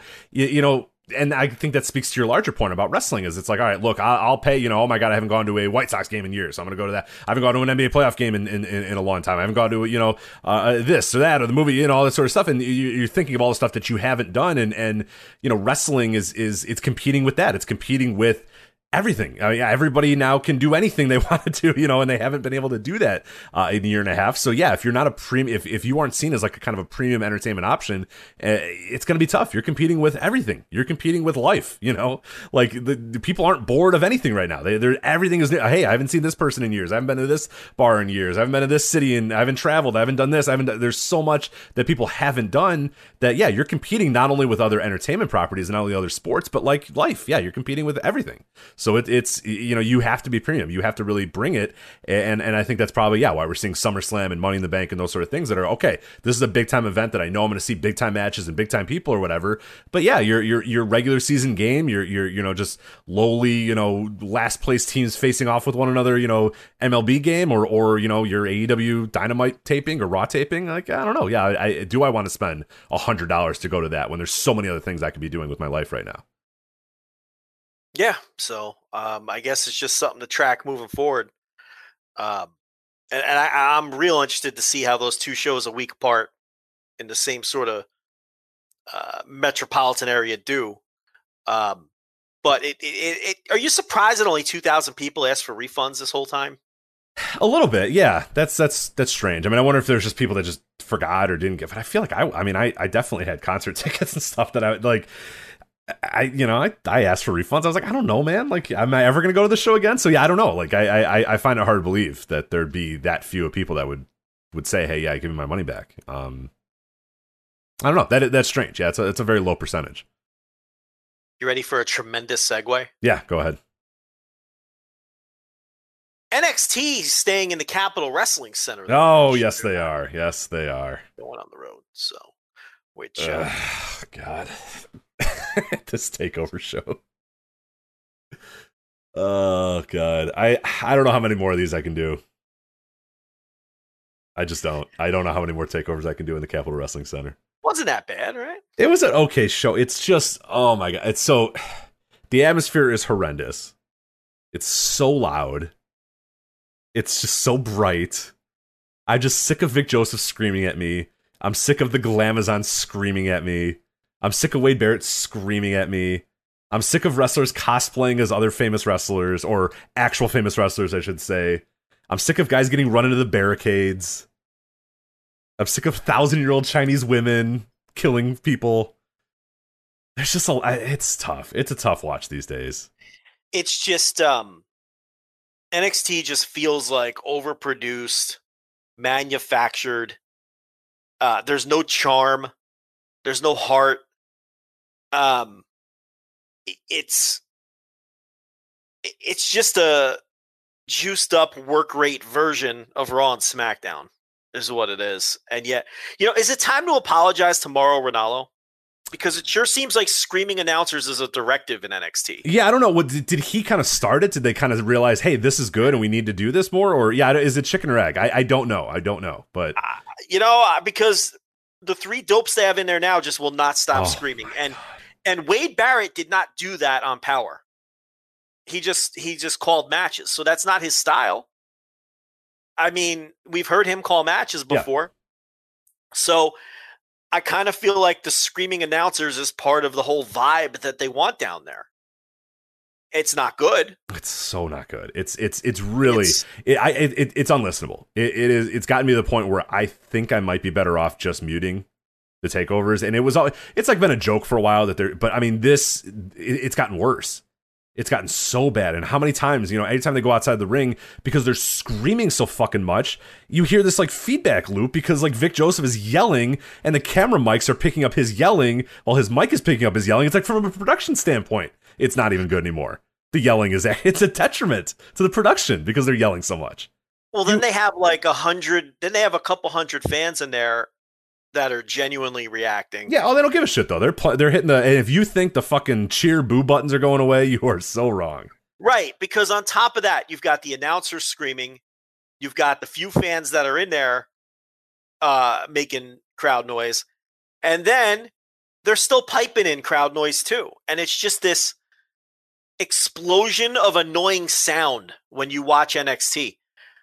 I may have said it last week, I can't remember, but I watch NXT every week and sometimes I have to take a break like halfway through the show. I'm like I can't this show's exhausting to watch it's just a sensory overload. I know it sounds weird and it's just a TV show, but I think you understand what I mean. Like it's just like I need a break from them. Yeah, sometimes I'll mute it. I just need a break from it. It's like it- it's so overwhelming NXT sometimes. But I think that's the vibe that they're trying to create and I think if that that they like this Capitol Wrestling Center and I think that they like that they can uh control that type of atmosphere and and I think they want and all this stuff that we're complaining about I think they like it and they want the show to feel Oh, they have to. I mean, there's no way that, that, that this isn't controlled. I mean, this is exactly the, the way they want it to be, and and and that's actually what makes it a little bit worse for me. Where, whereas the Mauro thing just felt like he was just organically screaming because he was excited or whatever, and it was it got annoying and it got it became a little too much. But it was kind of a meme at a certain point. But at least you know you had him screaming, and the other guys were, were a little bit more low key, and it just you could sell that this man was excited about what he was watching, and and and largely what he was commentating on was pretty damn exciting. So we get it, but but yeah, it it is clearly turned into just like like you said, just overly manu every second of takeover is just I mean just like WWE, just like Raw, just like SmackDown, just like everything, and, and maybe even do a worse than those. It's just everything is just it's done for you know just there's noise and there's lights and there's colors and there's screaming and there's it's just it's too much. It's so much. And it, it, it's just a completely overwhelming inorganic product that that that just feels devoid of of any actual genuine emotion. It, it's it's you're watching things do something while a bunch of people are screaming at you it's just it's so bizarre and and while they're screaming and yelling and trying to make everything feel super important, nothing feels important. no no nothing feels meaningful. I watch these takeovers now and they do nothing for me because I couldn't possibly give a shit who wins or loses any of these matches. It's just they exist. I know that technically I'm watching quote unquote good wrestling, but it's impossible to have any emotional investment and then it just it's like you're kind of just glazed over, dead behind the eyes watching this. No, it, it's it's true because you know I, I I you know I'm I try to uh, when I'm watching an NXT or something like that or watching a major show I try to go on to Grapple or try to you know log my star ratings. When it was I didn't I don't I don't have any star ratings for any of these matches because when they were done I was just like I don't I don't know. Yeah. I, was it good? I think so. I don't know. I didn't really feel any like I just I don't know what I'm watching and I have no I'm not playing on my phone either. Like I'm trying to focus because that's what I do. You know, I try to not play on the phone. I try to just sit there and focus. When they're done, I'm just like I, I don't I don't know how I feel. I don't know if I like that match or not. I don't know what I'm watching anymore. It's just it's Yeah. so strange. I, I and then I'm trying to think. Okay, what do I give? You know, what stars do I give LA Knight and Cameron Grimes? And it's like I, I don't know. Like what do I? I don't know what to do with it anymore. So I just didn't. I just said fuck it. I'm not giving these matches star ratings anymore. It doesn't. It, it, it's it's so strange. It's so weird. I can't believe we've gotten here. You know, from two years ago, Yeah. even two three years ago, when NXT takeovers were fantastic, and we used to come onto the show every single month and say, ne- or every single you know quarter and say, never ever bet against an NXT takeover. It's the safest bet in wrestling. Is that an NXT takeover for two hours? You're going to see one of the best wrestling events you'll see that quarter or that month or that you know season or whatever. And it was it, it was true for years. It was true. And now I'm watching this thing and I'm like, dude, I have no thoughts about anything. I have no no reactions to who won or lost, no reaction to what's gonna move ahead in the story, no reaction to who's being pushed and who's doing what. It's just like, who cares? Whatever. It's just something. It's just things. It's just things happening. As I said, it's things happening in a warehouse while people yell at you. And and I guess it kind of resembles wrestling at times. so inauthentic, all of it. It's it's it's, It's, just so inauthentic. Um, I mean, it's an average takeover, I mean, nothing was bad, but nothing was really great. Um, and I guess, I mean, was the main event great? I don't know. Maybe you thought the main event was great. I mean, I guess, I, I It- guess it was great in a vacuum. I don't know. Right, it looked so. I, I and I've said this a lot with WWE events lately, especially with main events. It was like it looked and felt and was wrestled like a good WWE main event was, but I don't know if that's good anymore. You know, what like y- you know what they're going for, you know Yeah. all the spots, you know exactly what's going to happen. But is that is that good? It's just like a you know, it's a template for what they consider a good match or what people kind of go, wow, that was Yes, good. And it's like I I don't know, I guess it was, but like the whole package, including the matches, is almost like a carefully constructed idea of what they think a good wrestling show is. Yeah.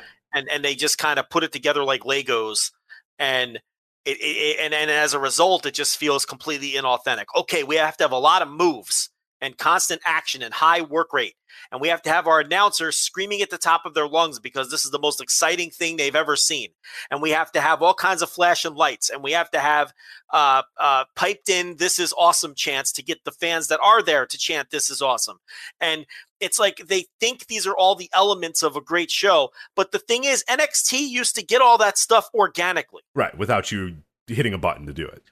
Without manufacturing, without carefully putting everything together and manufacturing everything like a television show. But it's like father, like son. The apple doesn't fall far from the tree. That's what the main roster is now.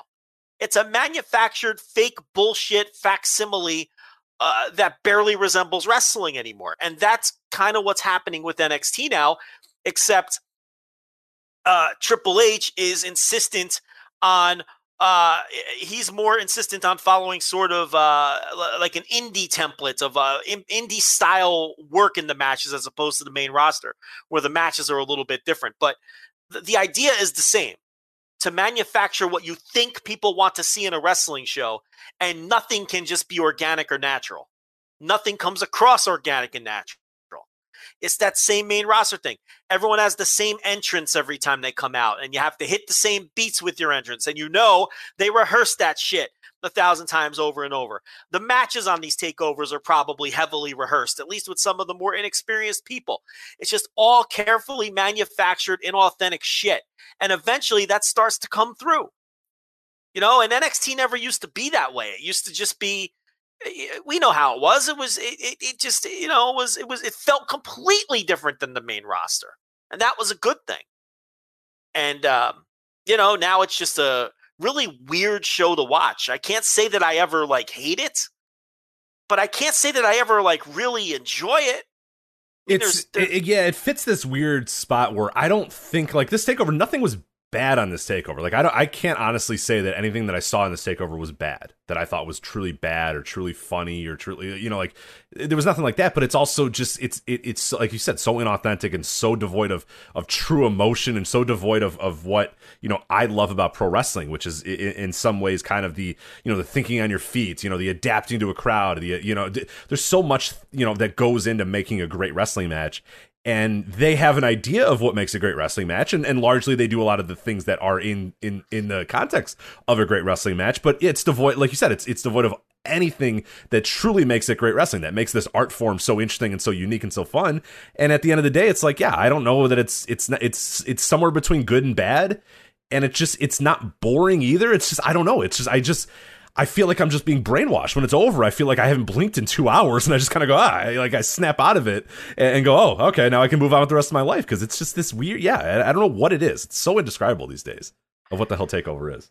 Well, I guess let's go like through these waterboarding. matches. it's like waterboarding for wrestling fans. And It's fucking ridiculous. Anyway, all right, yeah, let's do this. All right, opener was the NXT North American Title match and the NXT Tag Team Title match. The six man tag team winner take all match. Bronson Reed and MSK, who are, were the North American and the NXT Tag Team champions going into the match. Uh, and they faced Joaquin Wilde, Raul Mendoza, and Santos Escobar. They got the win.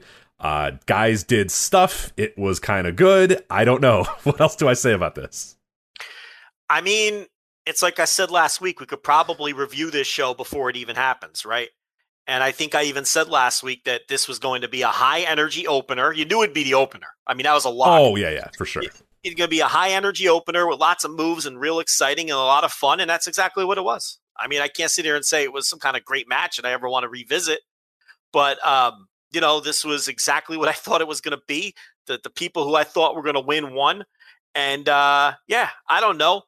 Like a three and a quarter, three and a half star high energy opener. You know, it's exactly what I thought it'd be last week. Yeah, it's just yeah. These are six like super super talented guys, and it's just yeah, yeah. It, it, it, shows just what a shame that that this is what NXT has turned into. Because in any normal scenario, these guys could probably have a very very similar match, uh, a really really good match, even maybe even a better match. But it's just like yeah, it's it's it's done in the context of NXT, and it hits all the same beats that you know the match is going to hit, all the same things that you know the matches you know things are going to happen, and, and, and yeah, that's it, it, sucks because you have no doubt in your mind that these three, you know, these six guys could could sit down and come up with a great match on their own. It's just yeah, it, it it's it's. I feel like this match wasn't really the problem on the show though. Like this is like this is almost how you want a show like this. Yeah, yeah, no, this this one was fine, and and it's going to get a lot worse here with this uh, next match, Xia Li and Mercedes Martinez. So now this, okay, for a moment here, Joe, for a moment here, NXT was like its old self because the story of the match that we were told in the in the promo package is that Xia Li four years ago was in the the, the the, the, you know the women's the Mae Young Classic or whatever, right? Yes. And she faced Mercedes Martinez. Correct. Mercedes Martinez beat her ass and made her tap out in the middle of the ring. Xia Li's first ever professional wrestling match. Right. I don't know if they added that to the story, but I forget if they was. did or not. But yeah, yeah. regardless, Mercedes Martinez yeah. whooped her ass because she was better. Right. So Xia Li now says, "I've been thinking about that moment for the last four years, and now I'm going to prove to you that I'm going to beat you because I'm better than you now." Sounds pretty cool. And I was like, hell yeah, let's go. And that was all they, that's all they showed you. So if you just jumped into Takeover and this is your first time, you haven't seen any NXT, you haven't seen anything, you're like, well, fuck yeah, let's see what this Xia Li girl's got. She's been training four years for this moment. Let's see what she's got. Then she comes out and she's accompanied by Bo and Mei Ying and a fucking thousand year old Chinese woman. And you're like, what the fuck is going on here? But that, you know, even, other than that, it's fine. They go in there and they have a wrestling match, Joe. And for seven minutes, they have a wrestling match and Xia Li wins. Right? Right. And you're like, all right, there we go. That it made sense. She trained, she got better. After four years, she learned, she she she perfected her craft, and now she's gotten revenge over Mercedes Martinez. Perfect. Good. We're done. Who's like who's like 40 and is putting over the younger yeah, talent? I'm like, there we go. Wrestling. This is That's good. Wrestling, oh wrestling 101. It was perfect. And then in the next two minutes, they just say, fuck you. if you thought we were actually pro wrestling, fuck you. We're not pro wrestling. We're going to show you because what happens then is Mercedes Martinez just beats up Xia which is like, great. Okay, great. I got my win. Well, now I just beat your ass. Bo comes down. She beats up Bo, but she's no match, Joe, for Mei Ying, yes. who then kills Mercedes Martinez with her deathly smoke.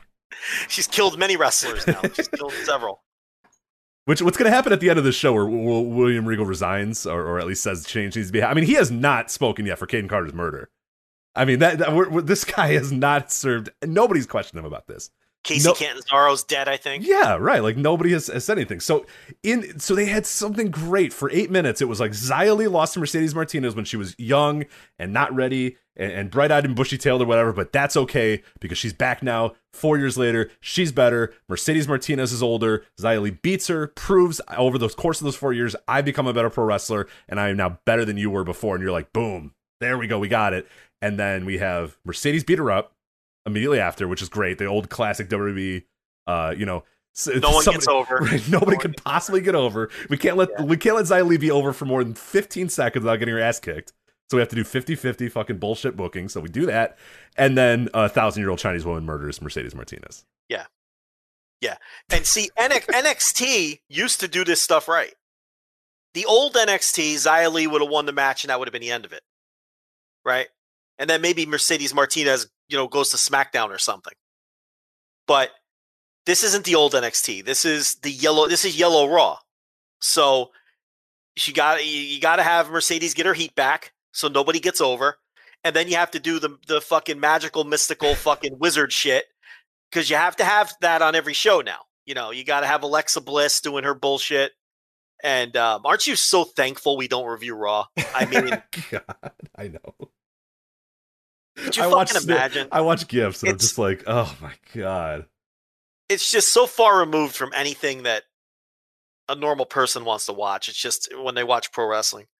But um, you know, so now we have that kind of bullshit in NXT too, with you know the old lady, the thousand year old lady killing people with her breath.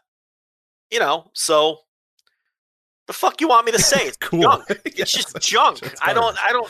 It's I don't trash. have any other deep analysis. It's just garbage, and I have no interest in it. Yep. You know. There you go. It is garbage, and I have no interest in it. Well, uh, this one wasn't that garbage. I kind of enjoyed this. WWE million dollar title ladder match here. LA Knight versus Cameron Grimes. I had an expectation of what this match was going to be going in, and I would say that these dudes blew away my expectations. These guys worked their asses off in this match. What do you think of this? I thought it was interesting because it wasn't your typical WWE ladder match, which was just set up a stunt, do a stunt, sell. Set up a stunt, do the next stunt, sell. Right, right. The one that we've seen them do 15 times over the last year. Yeah. This was more like a ladder match of old where it wasn't built around just one stunt after another. There were a couple of nasty looking stunts. And interestingly enough, Eli Drake didn't take any of those big bumps. It was Cameron Grimes taking all those big bumps. To be fair, he did. So the one that he he didn't mean to take uh, was when he did that neck breaker onto the ladder. yeah. uh, which is pretty sick. And it wasn't meant to hit him, but it actually it ended up he had his elbow on it, and you could tell he was not very happy about Yeah. As he went, he went ah fuck, as, as his elbow was hurt. So Yeah, but every spot that involves someone falling 15 oh yeah, no yeah, L.A. Knight ain't doing that shit, baby. Hell no. Hell He's no. paid That by was, the bump. Nope. That was all Cameron Grimes. So they did two or three. They only did two or three of those to be Yeah. fair.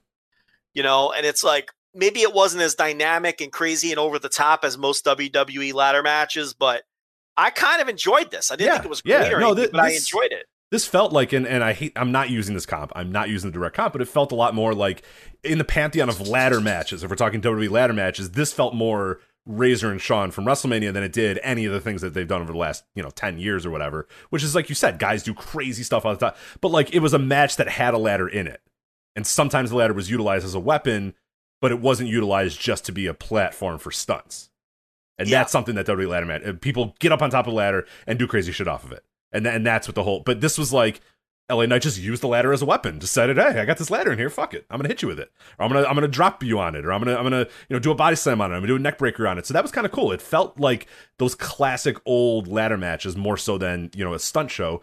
And I kind of appreciated it. This one felt like a fight, you know. And it's it's silly that you know they're doing it over the million dollar title or whatever, and Ted DiBiase and all that, you know, sort of stuff. But I mean, honestly, I think this is my favorite match of the entire show, which I did not expect L.A. Knight and Cameron Grimes to be my favorite match of the entire show. But this one felt the closest to pro wrestling for me, so that that definitely won it for me. They uh if they did one stunt show ladder match per year, I'd probably really love it. I mean, when they were just doing money in the bank every year at WrestleMania, wouldn't you look forward to seeing who the participants loved would be? yeah. And like, oh man, Evan Bourne is going to be in it this year, or you know, uh, oh Shelton Benjamin again. You know, you'd be all excited about it because they did it once per year. You know, and then you can give me the overload, the overloaded stunt show once per year, and I'm gonna really enjoy it. But uh, God, I mean, we've done the math. I mean, when you're doing 10 to 15 of these a year, I mean, that's just it's crazy. You just you become numb to it. It's not impressive anymore. It's just annoying. So uh, this was a nice little change of pace. Uh, then we had the NXT Women's Title match: Raquel Gonzalez versus Ember Moon. Another just horrendously, horrendously booked match uh, in a lot of ways. So I love about this one. So you have Ember Moon, and uh, obviously Shotzi Blackheart is, is, is does not come out with her because she's quote unquote injured. So Raquel Gonzalez has Dakota Kai out with her. Uh, Dakota Kai interferes about 27 times in this match, and it's it's it's decently worked. I would say it's not great. It's probably the low end of your NXT Women's Title matches on takeovers, but it's okay. There's nothing you know horribly horribly wrong with it. I just thought the booking was you know just so so hilarious because so Dakota Kai interferes like 17 different times. Finally, after time 18, Shotzi has seen enough. She's ready to come out here and settle the score and even the odds for Ember Moon. So Sh- Shotzi comes out there. She chases Dakota Kai off and then Raquel Gonzalez pins everyone immediately after that. Yeah. What the fuck? Yeah, I don't know. This was just a match. what? So Ember Moon survives all these run-in attempts from Dakota Kai. Yes. 18, 19 of these. Finally, Shotzi has seen enough, comes in, evens the odds, and then Raquel Gonzalez hits her moves and pins Ember Moon immediately. Immediately yeah. afterwards. Like, what are you doing? Yeah. Why? No, I mean, I, you, you know, come on. I didn't hate it or anything, but did this match do anything for me? No. Um, yeah, a little placeholder defense. I mean, eventually they're going to split those two up, and it's going to be Dakota Kai and and the big girl Raquel, right? Mm-hmm. What was her other name? I finally stopped calling her. Oh, don't even I don't me. know. I've only said Raquel. Yeah, I don't. I don't remember what her other name was. So. I don't even want to know her other name because I just now just a week ago got Raquel Gonzalez. Yeah. Yeah, yeah, yeah. Um, so uh, Reina, Reina Gonzalez. Oh, that's right. Yeah, yeah, yeah, yeah. Yeah. Now I'm going to start saying Reina Gonzalez over and over again. But uh, yeah, I have no, I have nothing to add. You know, you, you you summed it up. It's a dumb little TV style match. There's nothing wrong with it. It wasn't bad, but yeah, I don't know. That's why this was like an average takeover. There wasn't, you know, didn't have that great takeover match. Um, and it had a bunch of stuff that was, you know, either pretty good or just kind of okay. Right. Uh, and then your main event, which resembled a good wrestling match, but I just absolutely fucking hate it on every single level. Uh, NXT uh, title, Fatal Five Way. Karrion Kross uh, retains the title, defeating Adam Cole, Johnny Gargano, Kyle O'Reilly, and Pete Dunne. That's three wrestlers I really, really like. Three of like guys that I I absolutely would consider like all time favorites, top fifty guys in, in, in my entire life, and I just did not give a shit about any guy in this match. Who's one you're leaving out? Cole. Uh, yeah, I'm not a big Cole guy. Um, so this match is interesting because all right, they're giving K- Karrion Kross the mega push. It wouldn't be my choice, but they're giving him a mega push, and I think they've done a good job pushing him. I mean, he's dominant. You know, he beats up Keith Lee, he beats up Finn Balor. He, you know, they put him in here with four other guys who are like top guys in NXT. And the story of this match was just Karrion Kross beating the living shit out of these four guys and overcoming all four of them at every turn.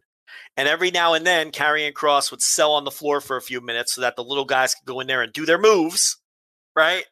And then Karrion Kross would recover and come in and throw everybody around again. This was the kind of match you would book if the the if those four guys were then leaving the territory, right? Because the dominant champion overcomes all four of them and basically fucking dominates him whenever he was in a one-on-one situation with any of them. And they had to dogpile him like, you know, Andre the Giant wrestling four guys at once, five guys at once, and he's just flinging them everywhere. And I mean, that's what it seemed. That's how this match was built. So it made those four guys look weak. So this is the kind of match layout you would do if those four guys were leaving the territory, and you were going to continue to push this dominant champion. The problem is, we all know that those four guys are not leaving the territory. We all know that those four guys are probably going to be in NXT moving forward for the next few years. They never move anybody out of NXT anymore. Okay? So, this was not the kind of match or match layout I would do if you're going to be counting on Adam Cole and Pete Dunne and Kyle O'Reilly and who was the other guy? Uh, Uh, Gargano, Kyle O'Reilly, Pete Dunne. Uh, oh, of course, Cole. Gargano, who never fucking leaves.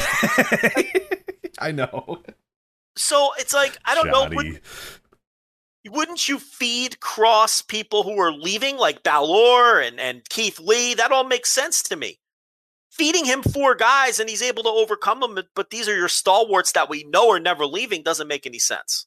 It's it's And the thing again- that it, it plagues all the it, it plagues all of WWE right now. They they they Yeah. they did it with Brock where it was like, all right, well he's beat everybody now who comes up, and it's like, oh, nobody. We don't really have anybody for him. Okay, great. They do it on they do they did it for Roman Reigns for years and years and years, and they've done it yet again on on SmackDown with Roman Reigns, where he just has beaten everybody now, and it's like, okay, well now who's next? And they're like, I don't know. we don't really have anybody. And, and, and fans are all waiting around for The Rock and John Cena. What does that tell you? yeah, exactly. And and know that there's no one there. Right, and they're doing it here now as well because he went out there and just defeated every regular roster member. That's that's a upper mid carder to main eventer. And yeah, what the fuck is next other than maybe somebody comes from Raw and SmackDown and face him? But like, yeah, none of these guys, they're done. These He geeks beat are all done. four of them. Yeah, he at beat once. stacked them up and beat them. Like, How about going through them one by one instead of beating them all at once like that? And and and he really the way it was laid out just was just flinging them around like it, they he wasn't even tested, except when they would jump them like two on one or something. So again, I appreciate you're giving someone a push. Okay, that part works for me. What doesn't work is again, this is what NX what NXT used to be. Is these four guys would be gone now and they move someone up from the fucking warehouse or whatever the fuck, right? But we know these guys aren't going anywhere. And we know Johnny Gargano has been on like 30 takeovers. which they, they bring up all the time, which is not good. you don't want to be on takeovers all the time. Like that's not And- like, Yeah. not a and- stat and to you- be proud of. And you're going to need these four guys to still be in the mix because you because they're not going anywhere. So what does a match like this accomplish? Nothing. This is now full on yellow main roster because the roster never changes. Okay, it's booked just like the main roster where it, it doesn't fucking make sense the shit that they do. All right, and and uh and it's like basically Johnny Gargano and Adam Cole who have been there forever and the other two are getting long in the tooth now too. Okay, they're basically NXT Miz, NXT Dolph Ziggler. That's what they are. It's the same thing because those guys never go away either. They've been there for a decade, a decade and a half. Kofi Kingston, you go right down the line, right? And it's just the same recycled guys over and over and over. And now that's what NXT has become as well. And that's why it also feels just like the main roster now because Johnny Gargano and Adam Cole don't go anywhere. What is there left for Adam Cole to do? I know. He had his big push. He was the leader of his faction. He got his mega push. He peaked. It's time for him to move on and go away. There's nothing you could do with Adam Cole now that won't be rehashed or feel like it's past his peak. Johnny Gargano's long past his expiration date. Okay? And the same thing's going to Kyle O'Reilly. The fuck like the entire his his arc's Era. done. His arc's done now. Yeah, they need to fucking move on.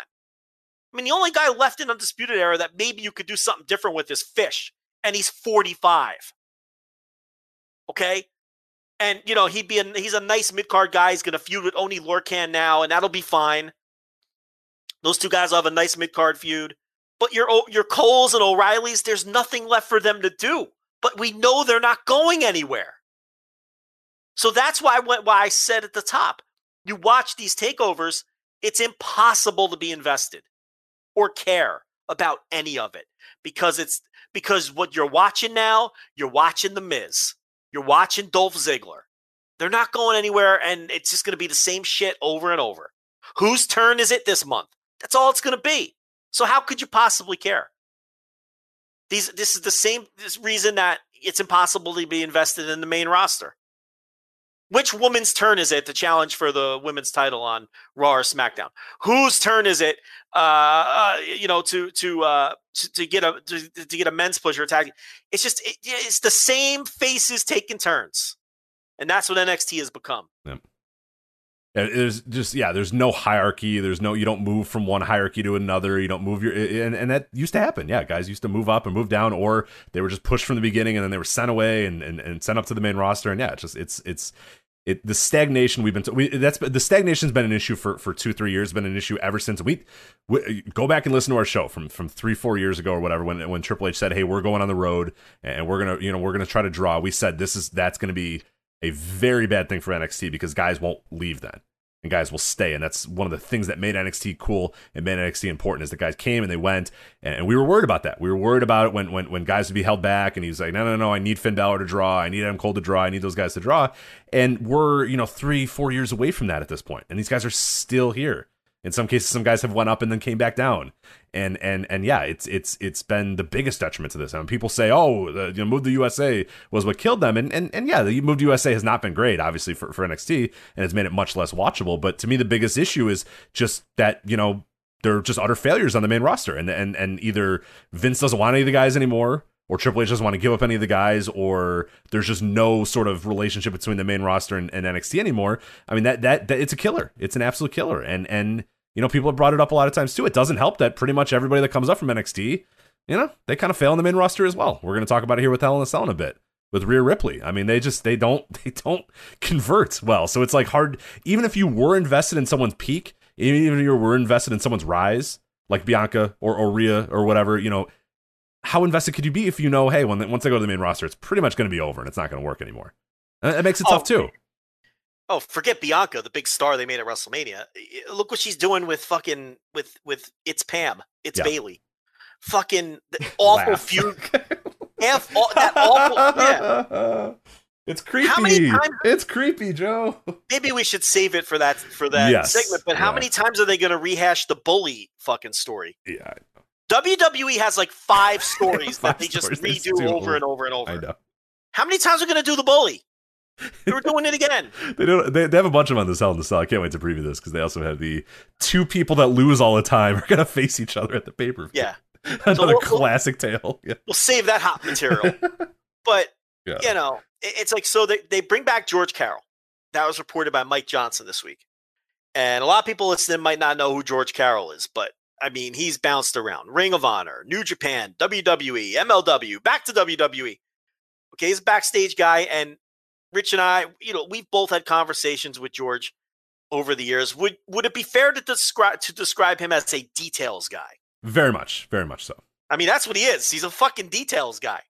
But do you think it will matter there? Do you think his voice will be loud enough? Do you think he because in WWE the power structure is, such that there's so many voices and it's you know and, and it's hard to get ideas through and and you know it's it's will it even matter? I mean because that's a guy who can who can make sense of stories and give things proper direction and make sure that the details are taken care of. But I don't know in that structure that it will matter. I mean, what's your take on No, that? I mean they have. Dude, they have thirty guys there that all know their. I mean they they they employ a ton of very smart people there in that company. There's a ton of dudes that I know can tell good stories and succinct stories and and, and understand wrestling. I mean, many of the people that were there three years ago are still there and could tell good stories. And yeah, I don't know. I just think I I don't think I'd like to think that George Carroll goes there and, and, and helps out, but I mean, there's any number of guys backstage there that, that could have done something over the last two years to help out. Where's Ryan Ward? I think I He did a hell of a job. Where's he? Yeah, I forget what happened to him. What's Gabe doing? What are you doing with Gabe? That's a great question. Here's that's one of the guys I was mentioning. That's a guy that I Yeah. know can tell nice and succinct stories and understands pro wrestling. I don't know what he's doing. Sanjay Dutt, I, I I believe that he probably knows what he's doing. Triple H right down the line. seemed like he knew what he was doing for a while too. I don't know what's going on there. I don't know. I mean, there's 45 fucking agents there and, and producers and shit like that. It's it's I I don't know that any one guy is going to get in there and change anything and, and, and, and redo anything. So no, I, I I I would like to think that George can go in there and help out a little bit, but I mean, there's a lot of smart guys there and nobody seems to help. So it just keeps getting worse and worse and worse. So Yeah, I, I almost feel like they don't. They just much like the main roster. I don't know if that stuff matters to them anymore. But on on the other hand, I feel like they think they're telling good stories in NXT. I think they still feel like they're the rebellious brand that's doing it right, absolutely, oh for sure. but they're not. Yeah, they, they, they- because their match structure is such that they're you know, hey, we're different than the main roster. We're action. We're this, and and and yeah, I, I get it. Makes sense, but no, yeah, your stories are terrible. Yeah. No, it's it's they they. I I think if you get in that room, they'll they'd probably tell you that you're nuts if you if you say that they're just a yellow fucking raw. But that's that's what they are. They're work rate yellow raw. I mean that that's what the show is. But I I think that they think they're still telling these great stories and they're doing pro wrestling right. And they snicker at fucking what goes on on Raw and SmackDown, but they don't realize that that's what they've become. You know, so um, it isn't good. Now I watched the TV, and I got to tell you, the grizzled young vets versus um, um, Imperium. Matt, was it Imperium? No, it was a grizzled. What the fuck is it? The grizzled young vets versus. uh I did Uh, not see it, so I unfortunately can't help you out here. I, will I'll search for you if you want, but It was. um Why am I drawing a blank on this? It was a tornado tag. It was. um Anyway, let's talk about the Samoa Joe. oh, Ciampa, Ciampa, and Thatcher, right? Ciampa and Thatcher. They had a tornado tag, and uh, that was better than anything on Takeover. It was phenomenal. Well, and, and I forgot I forgot to mention this as well, not to interrupt you, but after the Li Mercedes Martinez thing, when when there's a murder, then they cut to the backstage and it's Ciampa and Thatcher, and they go, "We don't care about you know any fantasies or dragons. We're here to kick ass. We're gonna kick ass on on, on Takeover or on on on NXT on Tuesday." And it's like, oh, all right. Yeah, It's, It's such a weird Oh, all dichotomy. right, that's cool. Yeah, let's do that. It's like, why did we just see? Why did we just see a thousand year old Chinese woman murder somebody, and now these guys with beards are, are spitting and snarling and saying, "We're gonna kick ass on Tuesday. Come watch us on Tuesday, kick ass." And it's like, oh, okay, yeah, that, yeah, I do. Yeah. I do want to watch you do that. Uh, no, and they just went in there and fucking killed each other. And um, you know, grizzled young vets, I think they might be the most underrated tag team in the world. Oh, they're tremendous. They're I mean, so they good. just they're they're every time out. Um, they're just both of those guys, and I know you know we've talked about it before, but uh, uh, you know those, but Drake especially. I mean, I think everyone thinks of Gibson because of the promos, and he's very good, eh, but but Drake is severely underrated, and and the the the Tommaso Ciampa Timothy Thatcher team. Uh, those guys have great chemistry, and they're just no nonsense. They just they're just ass kickers, and I've been very critical of Timothy Thatcher over the years on this show. Everybody knows that. I have never enjoyed his work more than I enjoy his work in NXT. He has just worked for me every single second that he's been in NXT. From Fight Pit to fucking his single stuff to now this great tag team because it's just no nonsense. Get in there and beat people up. And, uh, you know, he's been phenomenal. Um, and Grizzled Young Vets are might be the most underrated tag team in the world. I mean, I think they're a top five tag team in the world right now. oh, no doubt. No, no, no doubt year. at all. Yeah, I love them. Yeah. So that was an excellent match. The Samoa Joe's back. So the story here is that he's William Regal can't control anything anymore. It's all it's out of control, and you know. So Samoa Joe is there to be his enforcer and help him control things, right? But this is fucking stupid and doesn't make any sense because in WWE kayfabe, Samoa Joe is an old guy who already got demoted to being a- an announcer. But he's out there on NXT choking out Adam Cole, beating people up, you know, intimidating fucking the champion and getting in his face. And Samoa Joe's cool as fuck and one of my favorite wrestlers ever. I love Samoa Joe. And nobody, there are so few people in wrestling today who come off as authentic as Samoa Joe. Okay. But the problem is in kayfabe, you've already told us that he's that he's washed up and that he's not a wrestler anymore. And now he's out here choking out and intimidating and, and he's got these guys in the prime of their careers backing off and he's choking them out. It doesn't make any sense. Right, or or what happens is people are then going to go, "All right, great! I can't wait to watch Karrion Kross versus Samoa Joe," and then you have no intention of delivering that. Right. And it's like, you know, it'd be one thing if you're building to that, and I don't think they are. And they already told us that they're, that they're not doing that.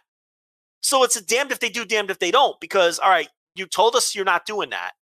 But yet he's out here beating everybody up, even Right. though he's 45 years old and out of shape, and he's an announcer, and he's beating up all these guys in the prime of their lives. But then if you do do the match, and you're going back on telling us that you weren't going to do the match. This is what I'm saying. They need a details guy. The problem is, will they listen to a details guy? And I don't think they will. There's too many fucking cooks. That's been the WWE fucking story for the last 20 years. There's too many cooks.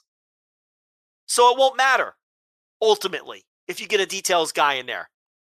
You know, I'm very skeptical. We'll see. Hopefully it helps. I don't know. But it, on its face, it's so ridiculous.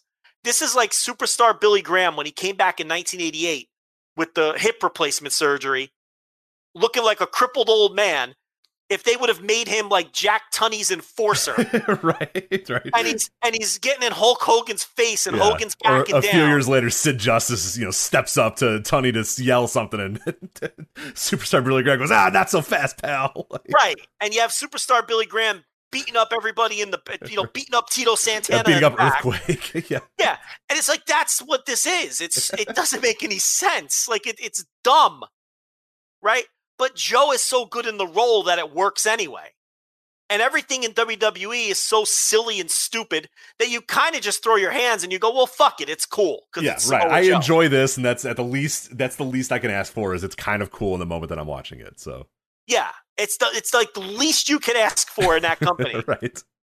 It's just something you can enjoy on its face, even though uh, intellectually you know the story is dumb because it really doesn't make any sense. You know, you know, you know. One, you know, they had Gorilla Monsoon step up to Vader once. What happened? He got his ass destroyed, and then he went away Right, because Vader Like, Vader bombed him and fucking sent him packing. He never was seen Yeah. again. and they didn't make Monsoon come off like a coward. He stepped up to Vader. You know, Right. and and but but but the, the but they handled it properly. They had Vader beat him up, and Vader was the heel, and that put sympathy on Monsoon. It put heat on Vader. But now, now Samoa Joe just beats everybody up. it, it doesn't So make any dumb. sense. Yeah, that Vader Monsoon thing was awesome too. Because if you remember, if people that never saw that, uh, you know, Vader was doing a bunch of shit. Gorilla Monsoon, who was the commissioner at the time, was like, "Hey, you need to stop doing this shit, or I'm gonna, I'm gonna fire you." And Vader goes, "Oh yeah, I tell you know, you're gonna fire me? Yeah, say it to my face or whatever." Monsoon steps up to him. Vader then says, "Oh, I'm gonna hit this guy," and Jim Cornette goes, "No, Vader, please do not do this," because he knows my guy's gonna kill Gorilla Monsoon, and I'm gonna be in a shitload of trouble. Don't do that because it's an authority figure. Uh, and then Vader just beat his ass anyway, and the entire time Jim Cornette's just you know, oh my god, oh no, oh god, what are you doing? Like we're fucked, we're fucked, we're fucked, and and and yeah, they in real, you know, they suspended Vader, you know, in, in storyline, and then Gorilla Monsoon was never seen again. It was awesome. Yeah, yeah, perfect. That's how you handle that. You know, you want to do the enforcer gimmick, it's got to be like an active fucking guy in the prime of his career. But again, Joe does have the kind of credibility to pull it off. But I just don't. They've told us he's an announcer. He, you know, he, he he didn't come out there looking like he was in prime shape. Yeah, because well, in kayfabe now, you have to Yeah. wonder what the hell. Why was this guy doing announcing for two and a half years if he's such a badass? yeah, And why is this guy I think- not a main? Why is this guy not a main eventer? He's a former NXT champion. He's kicking everyone's ass. Like, right. So now let's go watch him wrestle. And it's like, well, no, If you're a viewer, why wouldn't you want to see him wrestle Kross now? yeah, Right. So, but it's like it's WWE. They don't want you to think about it. They just want you to take everything at this surface level. And this is why I'm saying they think it, they are the brilliant brand doing things right. And they're doing the same stupid bullshit that they do on the main roster. It's no different. It's the same shit in a yellow package with less rest holds. That's all it is.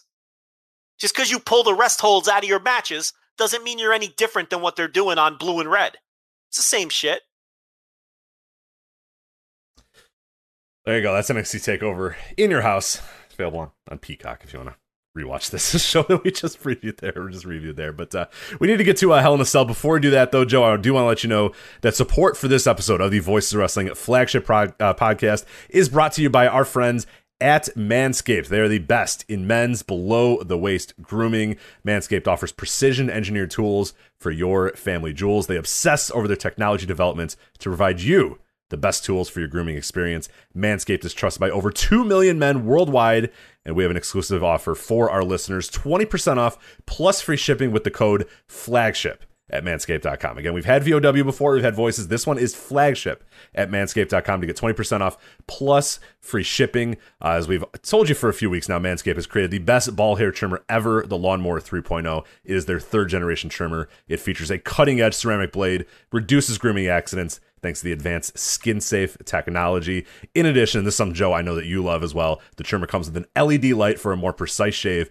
and also waterproof to make your shower shave clean and easy. Uh, Lawnmower 3.0 comes in the brand new Perfect Package 3.0, which has everything you need to uh, keep trimmed, cut free, and smelling nice downstairs. The Perfect Package 3.0 features the Crop Preserver, also has the Crop Reviver. You get all that together, and they throw all that in to that Perfect Package, as well as two free gifts in that Perfect Package a pair of high performance Manscaped boxer briefs that'll keep your junk feeling fresh all day, as well as a travel bag to store all of your grooming goodies. So again, trim that junk of yours, get 20% off plus free shipping with the code flagship at manscaped.com. Again, that's 20% off with free shipping at manscaped.com and use the code flagship. Unlock your confidence and always use the right tools for the job with Manscaped. Thank you, Manscaped, again for sponsoring this episode. All right.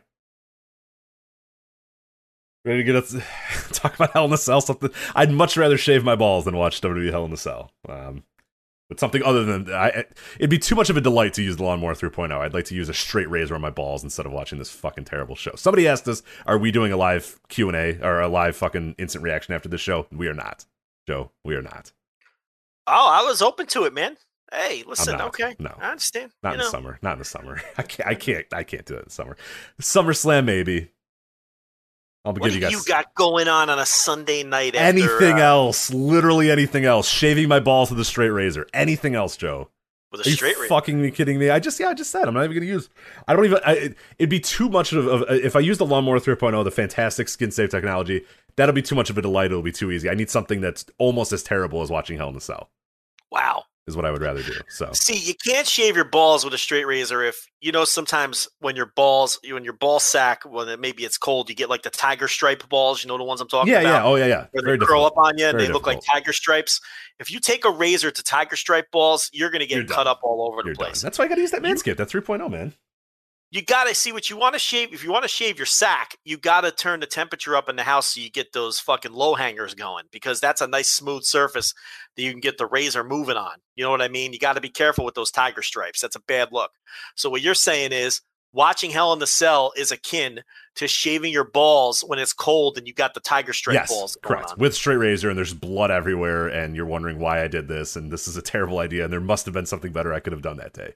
And you're nicking them all over the Yeah, place. yeah. And it's just, uh, and you're like, all right, honey, I'm ready. And she doesn't, you know, it's like the people in your life don't even want to be around you anymore. That's what Hell in a Cell is. Like, if I watch this with the nurse is going to be off this day. Like, I, I need to plan these things around when she's not, when she's at work, because I cannot sit down on, uh, on Sunday night on a beautiful June weekend, slap my hands together and go, all right, here we go. Alexa Bliss versus Shayna Baszler. Let's go, baby. And, and have her be in the same room as me. Like, that. well, that's going to be a, they're, they're going to do a collar and elbow tie up and have a good catch as catch can Right. matchup. Shayna's going to two. use her MMA background to uh, uh, Right. defeat the totally adult woman Alexa Bliss. Have you seen those uh, Alexa Bliss uh, cameos that are making the rounds? totally not meant to be a child. totally an adult. We Joe, Yes. you are perverse by even mentioning the word child because no, there's nothing about her that's childlike, Joe. So stop with that. All right, you're the there are creep still, here. You're there the are still, there are still Reddit mutants who will argue and say that she's not meant to be childlike, and that you're sick if you think so. Yeah, they, those people exist. She's she does her cameo swinging on a swing with her weird Yeah. makeup. I don't know why she looks like a raccoon, but whatever. She looks like a raccoon in her little skirt and her little pigtails, and goes, "Oh hi, nice to see you." Like, Yeah, uh, totally an adult. Yep, that's what adults sound like. and she sure. has a toy doll. right, Toy right. doll. Adults often Yeah. carry toy dolls. Yeah. So. hmm Yep. While swinging on a swing with their pigtails Yep. and Yep. Yep. using the verbiage of a third grader. Yeah, that's They, they That's- they typically call uh, where they where where they hang out the playhouse. You know, Alexis. You know, yeah, play. Yeah, yeah. TLB called. Yeah. Well, well, geez, I don't know. Whoa, hey now. Um, just realizing that she might. I don't know. You know, hey, she might have a playhouse. What, hang out at playgrounds? No, no, I'm at the playhouse. I don't know. I was gonna say a room where she has fun that she calls the playhouse, but I, I was gonna, I backed off thinking, eh, you know, more like a dungeon around here, but um no, it's you know, but the Reddit mutants will defend it. You know, Yep. Joker De Silva, the whole gang. You know, they'll get on there and tell you that you're the sick one. Nothing. There's no pedophile thing in the fiend, Alexa. You, You must be the pedophile if you think so. I don't know why I said that like Braun Strowman, but like, that was like Braun Strowman. well, he, he he one try. We'll see. Braun Strowman's on the good side because one time he tried to fuck Alexa Bliss, but that was when she was just a normal adult.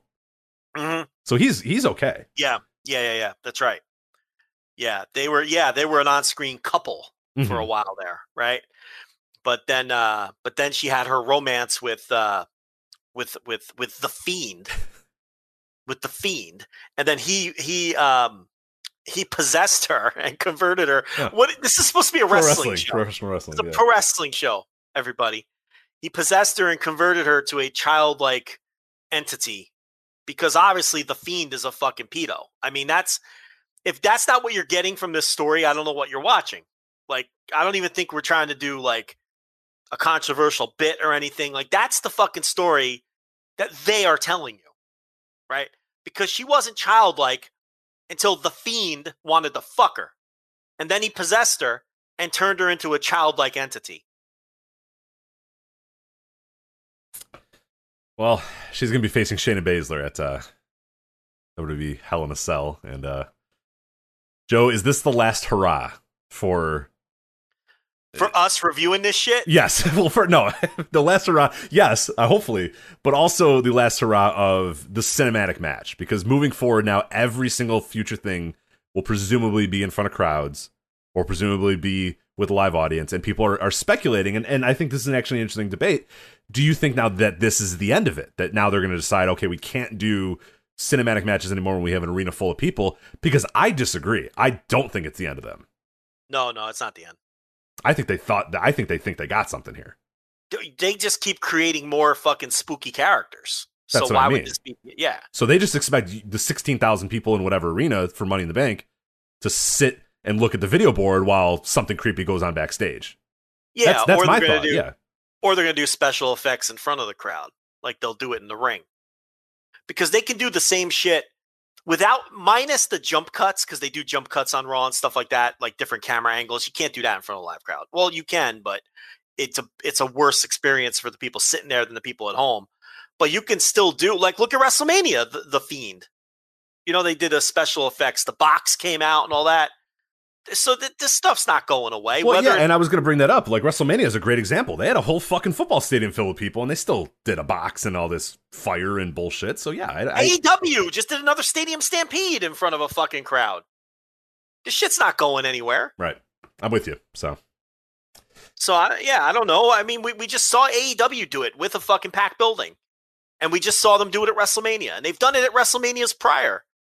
So I don't I don't know why people would think it would be going away. Right, we had yeah, we had dumb Firefly Funhouse matches even before that. We had the fucking sperm match with Randy Orton. Yeah, they've done this shit before. So yeah. yeah, it's not going anywhere. So they'll do it here. Um, who could possibly care about Alexa Bliss versus Shayna Baszler? Do you have anything else to add to the adult Alexa Bliss versus former MMA fighter Shayna Baszler?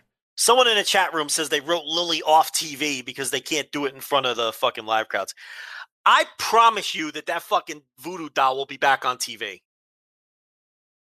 I didn't watch Raw this week. Yeah, so I wa- think wait a minute, Alexa. I, think I Raw. I think. Alexa said, "Oh, you know, because we're going back to live events, I'm going to leave Lily at home for a little bit or something like that." So I don't buy it. yeah, I don't buy it either. Yeah. Vince is going to go, "Where's the damn doll? Give me the doll." Like, That and Lio Rush is retired. Okay. yes, right, exactly. Sure. Right.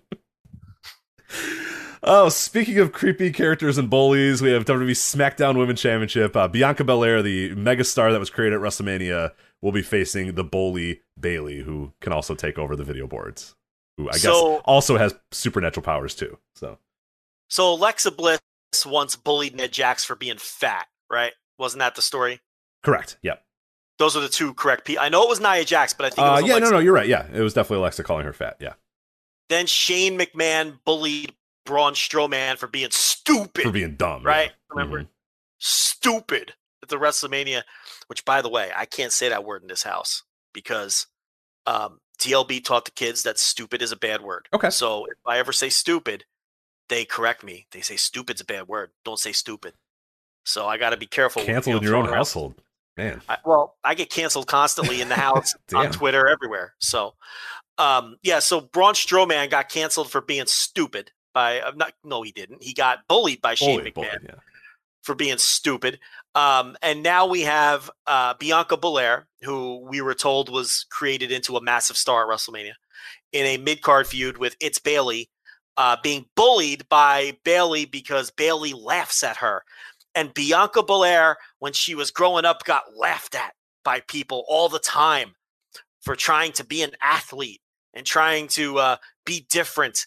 And all of this Bayley laughter is really hitting Bianca Belair at her core and it's making her unsure of herself. Rich, what are the defining characteristics of Bianca Belair which helped her get over to begin with? Uh, that she was a real athlete and, uh, and and uh, you know came up from NXT and, and was a real human being and a real person that was a tremendous And- athlete that was really good and- at, at wrestling and yeah And most importantly, super confident, yes right? yes What does she call herself? the E EST the best the greatest the you know yeah all that yeah So what would you do with Bianca Belair after you crown her? She beats Sasha Banks at WrestleMania. I would definitely make her unsure of herself and and, Yes. and question her, abilities for sure no doubt and lack confidence Right. and uh, all because someone laughs at her. This shit so bad God oh is written. It is. God. It is. It is written Oh, for toddlers and watched by fifty-five-year-old men. It is the weirdest fucking show. This shit is written for third graders and is and and the only people who watch are fifty-eight-year-old dudes. Who enjoys this?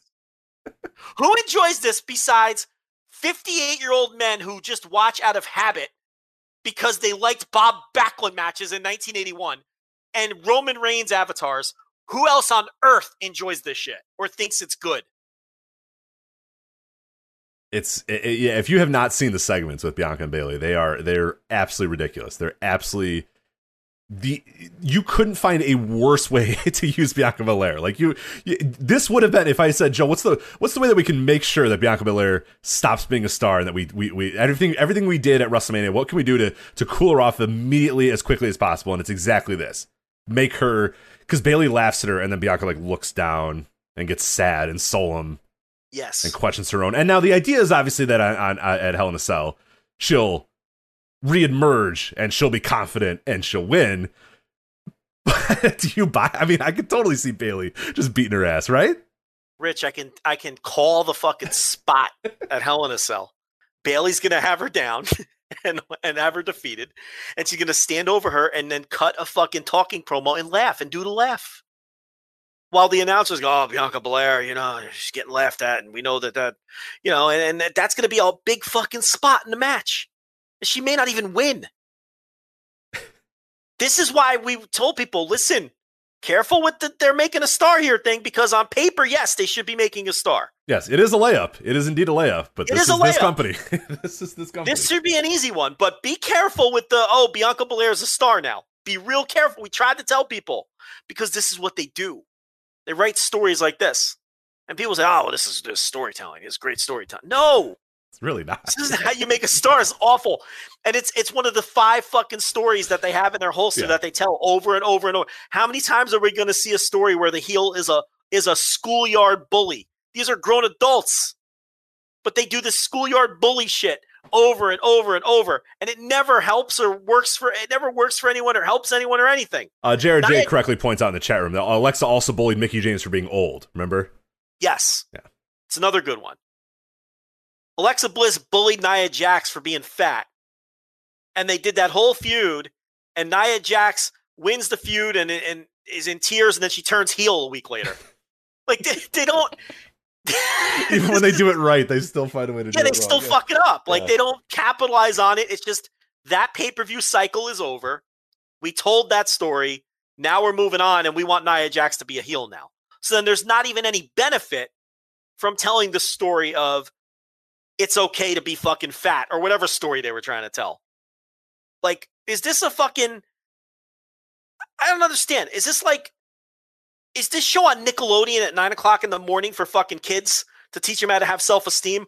Or is this like meant for fucking adults? I it just the stories are and it's the same five stories over and over. well, let's get to this next match because this is one of the other stories that they tell. Uh, one of the five stories here: WWE Raw Women's Championship match. Rhea Ripley defending the title against Charlotte Flair. Rhea Ripley also won the title, obviously, uh, at WrestleMania, and has had a horrendous run on the main roster, and a- just an absolutely unmitigated disaster of a run on the main roster. And this feud. There's a lot of bad feuds this year, but man, this might be. I, if they continue this thing, if this thing keeps going, this could be in the running for one of the worst feuds of the year. This all that has happened in the last few months, past few weeks of Rhea Ripley and Charlotte Flair is they have lost Nikki Cross. Every single Yes. week, they go out and they find new ways to have Rhea and Charlotte lose to Nikki Cross. Sometimes it's a count out. Sometimes Rhea comes in and interferes. Sometimes Rhea comes in and distracts. No matter what happens, though, every single time they lose to Nikki Cross. Well, here's the thing, Rich. I think you're just a hater because they tell stories. right. So, so one of the classic WWE pay per view stories is come watch two losers face each other at, at the pay per view, and one of these losers will win the match. this is why you own a site called Voices of Virgins, and you're a hater. A Virgins of Wrestling, I think it is. Virgins of Wrestling. Get it right. Either way, either way, it works. We we clearly don't fuck. Um, I, I have never, I've never I mean- felt a woman's touch. So geez, they'd be horrified by this bedroom four nights a week. Believe me. Listen, they tell stories, Rich. These are great stories. I don't know what your problem is. it's just crying face emoji, crying face Yeah, emoji. crying face I don't know emoji. what your problem is. dead. You know, dead emoji. Yeah. You, you dead ass stupid. You stupid. Yeah. It's dead ass. Don't get it. It's good stuff. It's great. It's great. Why why isn't fucking why isn't the fucking uh Ghoulie the champion then? The fucking what's her name again? Uh, I don't know who you're talking about. she doesn't do that character anymore though, right? The She's Ghoulie. she used to look like a ghoulie. They used to her character when she was in um uh what was the name of her faction with uh with uh, Eric Young? the fucking Oh, Nikki Cross. Nikki Cross. She Yeah. used to be she used to run around like a gremlin. Oh, like that's right. Yeah, right. That's right. Right. In in, Remember? in uh, Sanity or whatever. Yeah. Sanity. Yeah. to lowercase s, capital A, capital N, lowercase i, capital T, lowercase y. Yeah. Sanity. And then she left Sanity and she was like a gremlin like character Yeah. for a while. Right. Right. Right. Tag team partner of Alexa Bliss. It's the other story they do. Opposites as Right. partner, This one's a hot Uh, blonde. This one's weird. Let's see how this works. Which you can watch on Raw every Monday, RK Bro. it's just the same shit over and over. and RK over. Bro. One of them RKOs. The other one says bro. They are RK Bro. One is real serious and brooding. The other goofs around. yeah. Watch- It's a barrel watch laughs. Watch the serious brooding one make incredulous faces at the one that goofs around. Like it's the same shit over and over. You know what I mean? Like they have five stories that they tell. You know, but yeah, why wouldn't you think Nikki Cross should just get be getting this title? Yeah, I would say I beat champion? your I beat all of you guys multiple times over the last few weeks. Give me my title. And it's the best the best story too is because they've done it like six straight times or like, you know, for three or four straight weeks. Is Nikki Cross jumps out of the ring and dances and goes, "Oh my god." And they go, "Oh, she did it. She did it. She did it." And they act like it's the first time she's done it every single time. It's so bad. It's indefensible. Yeah, It's terrible. God. Yeah. So there you go. And how hard is it to okay? The Rhea Ripley Charlotte Flair story, Joe. How hard is it to say Charlotte Flair beat Rhea Ripley for the title two WrestleManias ago? Rhea Ripley's now on the main roster and she's a champion. Is she better now than she was two years ago? The end. I did it. I'm done. That's it. Triple H promised us they'd pay this off. he did. You're right. Paul did say he was going to do that. He knew all along that Nikki Cross was just going to own both of them at every turn. He knew this was going to pay off. You're right. Uncle point. Paul did say that. Yes. As we said at the time, they had no fucking plan beyond that WrestleMania match. No plan. None. And people bought that. People bought that. The people that call us virgins of wrestling bought that and said, ah, they have a plan. Yeah, it's storytelling. You got to let play out. Here it's playing out. Here it is. Here's your, here it is. Rhea Ripley and Charlotte. It's playing out. Oh dear God! All right, last chance Hell in a Cell match for the WWE Championship. Bobby Lashley, the last chance for Drew McIntyre here. If he does not win the WWE Championship here against Bobby Lashley, it is over. Thank God, because these guys have faced each other for nine straight months here. Um, Drew McIntyre, obviously, his last chance to win the WWE Championship. Bobby Lashley is the champion going into this Hell in a Cell match. Uh, Drew McIntyre is his new gimmick is guy that tells Scottish stories. Yes. Uh, I don't know why, but yeah. The the story is Vince recently saw Braveheart and decided, ah, there we go. That's not a bad gimmick. So now Drew just tells tales of Scottish lore. You think he has the patience to watch? Isn't God, that like no. three hours Yeah, long? yeah, Braveheart. no, yeah, he hasn't watched Braveheart. He didn't watch Braveheart. Um, Yeah, that, it was that dude. That movie was three hours, and movies weren't three hours. You know what I mean? Like that was. I remember even my parents were like, "Well, we're never gonna watch." They just they, I don't think they've ever seen it because they're like, "Well, we're not gonna. We're not watching this thing for three hours." I remember once my, my parents went to Dances with Wolves, and and like I remember they had to get a babysitter, and they're like, "We don't know when we're going to be back. This uh, this movie's like two hours and forty five minutes. We don't know when we'll be back." Like that's when you know what I mean. And now every fucking Marvel movie's like three and a half, four hours or whatever. But Are those Marvel movies that long? I think really? they are. I okay.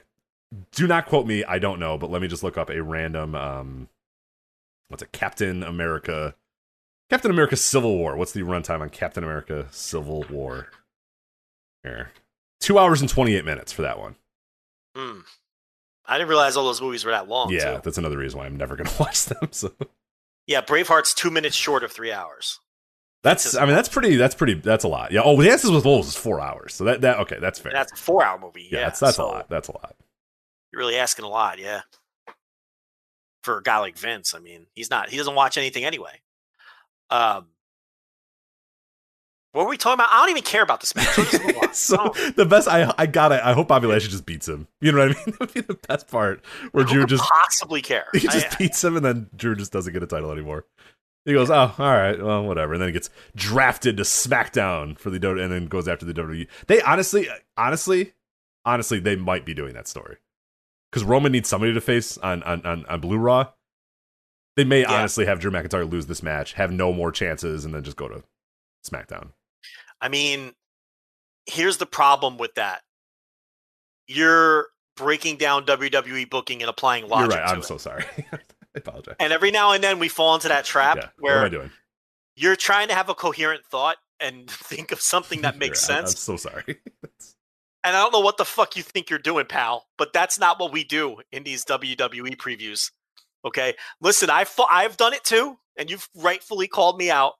But uh, you know, you're you're like an addict getting caught on the streets at two in the morning, and I'm pulling you back in the car. I'm like, Rich, what are you doing, man? Come on, man, get in the car. You don't want to do this. This is a mistake. We we we we save the situation. No, we we're just gonna forget that that happened. okay, and thank you. we're gonna move on, and we're gonna move on to the next match. Well, I'm glad I checked Twitter because we have a breaking news about this main event here. what? So on WWE Hell in a Cell, announced is going to be for the Universal Championship Roman Reigns versus Dominic's father Rey Mysterio. Okay, the head of the table, they- Roman Reigns. They set that up the last couple weeks. Yep. Yeah. I have a uh, tweet here from at WWE. Oh, says- the official account. Yep, breaking Blue check mark. blue check mark breaking. Rey Mysterio will now challenge WWE Roman Reigns for the Universal title inside a Hell in a Cell tomorrow on SmackDown. What? I don't know. What? I don't know. You know what this means? I was gonna say, I hope that it means that your boy, quote Yes. Dominic, quote, is going Yes. to be End quote. right. Is going to be in the main We event of Hell in a Cell. closer, baby. Like, because Roman We is just gonna one destroy Rey, right? He's just gonna absolutely Yes. demolish him. I- and Uso is gonna come into the ring. He's gonna stare at Roman. Roman's gonna stare at him, and then and Uso is gonna beat up Rey Mysterio, beat him within an inch of his life, and then there'll be no other option but quote Dominic end quote. This Which is playing I'm out so exactly. I'm, I'm so for it. I love it. It's playing out exactly as I thought it would. I mean, I can't remember if I wrote it behind the paywall or said it here, but the ultimate irony, I think it was behind the paywall, patreon.com slash voices of wrestling, $10 tier. You get all my tremendous writing. I mean, it, it certainly seemed like to me that they're building towards Dominic to be the one to take Roman out, which would just be perfect. Like, you can't even be mad at it. Like, it's so completely absurd that that's probably what they're they're they're they're going to do or at least put Dominic in that. They're going to do a Hell in a Cell Friday, and then they're going to do a Hell in a Cell two days later with Dominic and and Roman. Incredible. I can just see it because yeah, Right? Rey, Rey, they'll like slam the door on Rey or they'll something to Rey, and then we'll go back like the same segment that they- they've done twenty times now, where Rey's in the back on the trainer's table going ah ah, you know, holding Yeah, one of his body yeah. parts, and the Yeah. fucking the blob of goo. Dominic's gonna come to the back and go, Dad, do you want me to take the match for you this Sunday at WWE a Cell? Yeah, And Rey's yeah. gonna go, no, Dominic, no, you can't do that, no. Dad, I have to Wait, do it for you. like, you know. yes, that's how Dominic speaks too. He's awful. Yeah, With his Oh dumb, with his dumb, skinny, fat body, right? His his dumb, skinny, fat body that they have to cover with a full body suit because they know he looks horrible. Like they know he's the least menacing looking pro wrestler uh, like this side of Riho, so they have to cover his whole body in a full body suit because he I, I don't think he's ever stepped foot he's never lifted a weight in his life. And his awful dialogue that he cannot deliver. And his little choppy steps when he runs the ropes. You ever watch Dominic run the Yes, he ropes? can't run the ropes. His little choppy Because he's steps. not ready. It's not fair to die. Like Yeah. I, you know, people get people get really upset at you when you make fun of Dominic, and and like you should because he's like a push commodity. He's like one of the top stars in, in Yes. World Wrestling Entertainment, and he deserves to get ridiculed because of that. But like, I do feel bad for the kid because he's not ready at all. Like he's done nothing. He trained with Lance Storm for like a little bit, and it's like he's not ready to be a wrestler, let alone a wrestler that's like the top star of this company, and he's gonna fucking main event Hell in a Cell. I love it. He's like the, the second most pushed guy on Fox. Know on Fox. On They're the network Fox show. TV. I forgot their network TV. and he's the and he's the second most pushed guy. Dominic. and he and he fucking stinks. He's so bad. Dominic is so bad at pro wrestling that you just know he's never going to be good. Like he's one of those. Oh people, yeah, he's got no natural ability whatsoever. He has no chance of being good. He's never going to be good at this, ever. And he's horrendous right now. He's so bad. Those little choppy steps when he runs the ropes. He runs the ropes like Lana.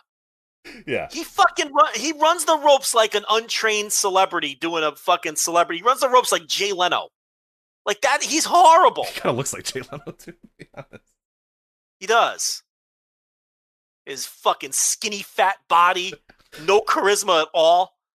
No charisma at all. He's got the charisma of a fucking lamp sitting in the corner of the room with a blown out fucking light Yeah, the bulb. one that you never That's- turn on, the lamp that you're Yeah. you're like, why, It's- why do I have this? I've never. I have a lamp right now. I'm looking at it right now that I've I haven't turned on in three years. Why do I have that lamp there anymore? quote unquote Dominic is a fucking dusty lamp with a blown out light Right. bulb. That's what he is. That's what he looks like. That's what he wrestles like. He fucking he cannot deliver dialogue. He is the absolute shits at everything. i- i- i- everything that he's asked to do. He's not good at anything. He doesn't have any charisma. It'd be one thing if he had some charisma and he looked the part or something. Or he He's was like a dynamic shittiest- worker or something like that. Or yeah, you know, anything. He's got nothing. He's the shittiest looking major league pro wrestler like that's come down the pike in ages. He looks terrible.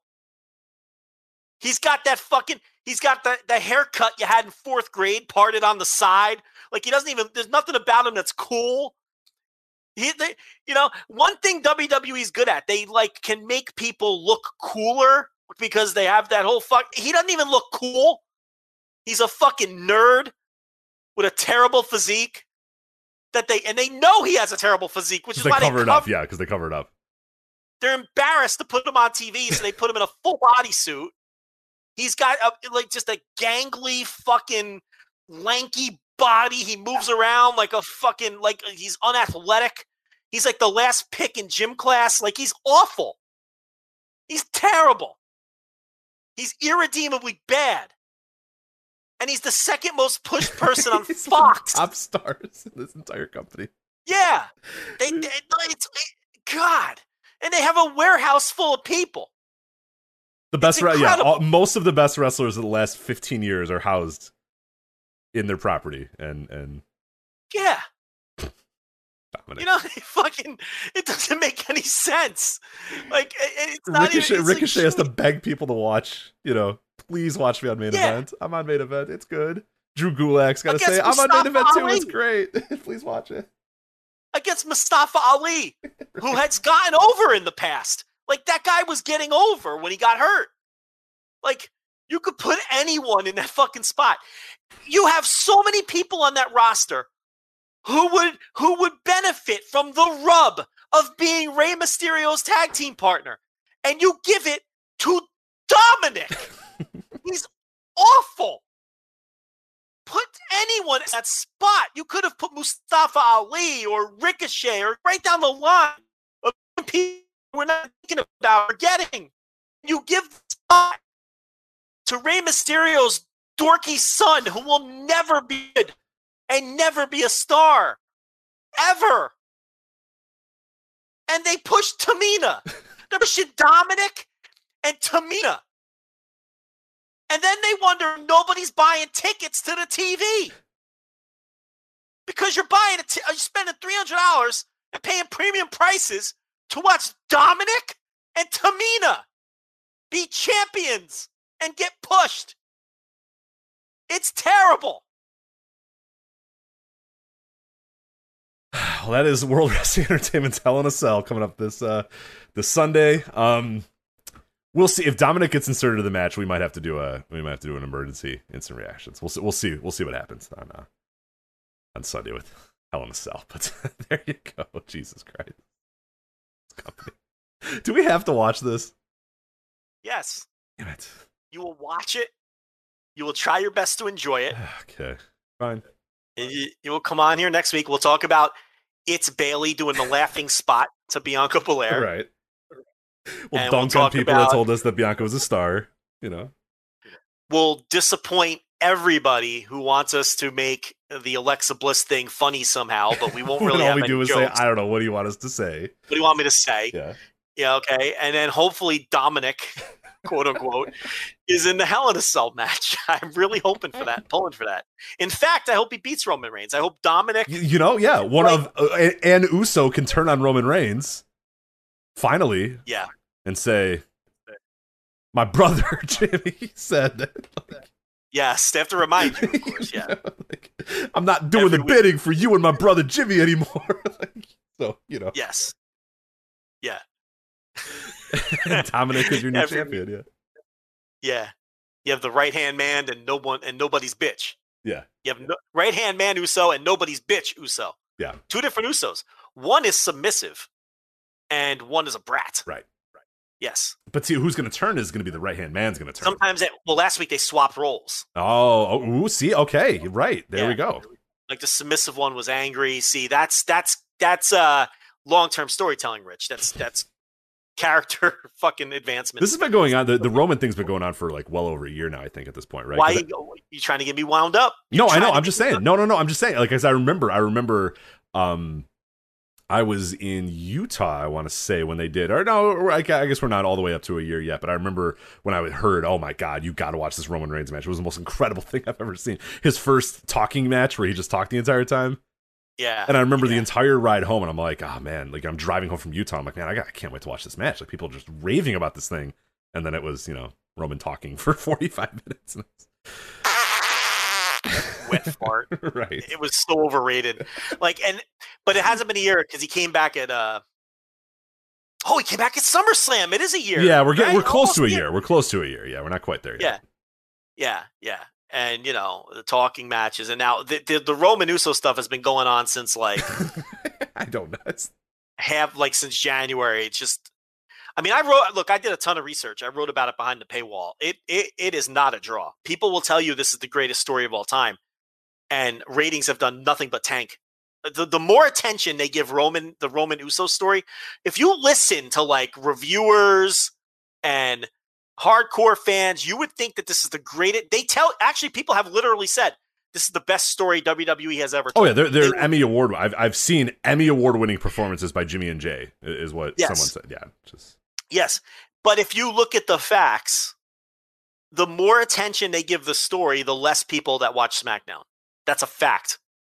$10 tier, patreon.com slash voice of wrestling. It has run viewers off this story. This alleged greatest story WWE has ever told that has fans enthralled has run viewers off. Straight Rich, the graph goes straight down.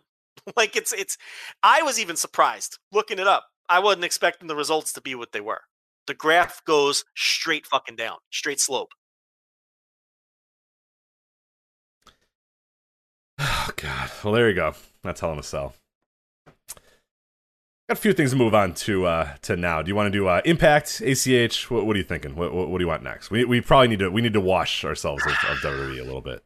Oh, with impact? There's Yeah, I was gonna say That's a move. Yeah, exactly. Uh, right. Wrestling Okay. stinks. Some wrestling is good, but most wrestling stinks. No, listen, here's the thing. 2021 wrestling fucking stinks. I mean, that's kind of a, like that's just the truth. I mean, wrestling just isn't good right now. Like AEW is carrying pro wrestling on its back over the last year, year and a half, 2 years, okay? And I don't even think AEW is like phenomenal. Like AEW has a lot of flaws. Like I enjoy Dynamite most weeks. The pay per views are spotty. Um, but I don't think Dynamite, I don't think AEW is like this great fucking promotion right now. But it's the best thing going by far at the moment. And the rest of wrestling is pretty fucking bad these days. It really is. And I think if you look at Japanese pro wrestling over the last half decade, even full decade or so, take away New Japan, and Japanese pro wrestling has been pretty bad over the last decade or so. I think New Japan being so great has masked that to a large extent. But overall, I don't think pro wrestling has been as bad as it is right now since like 1999. Am I off base?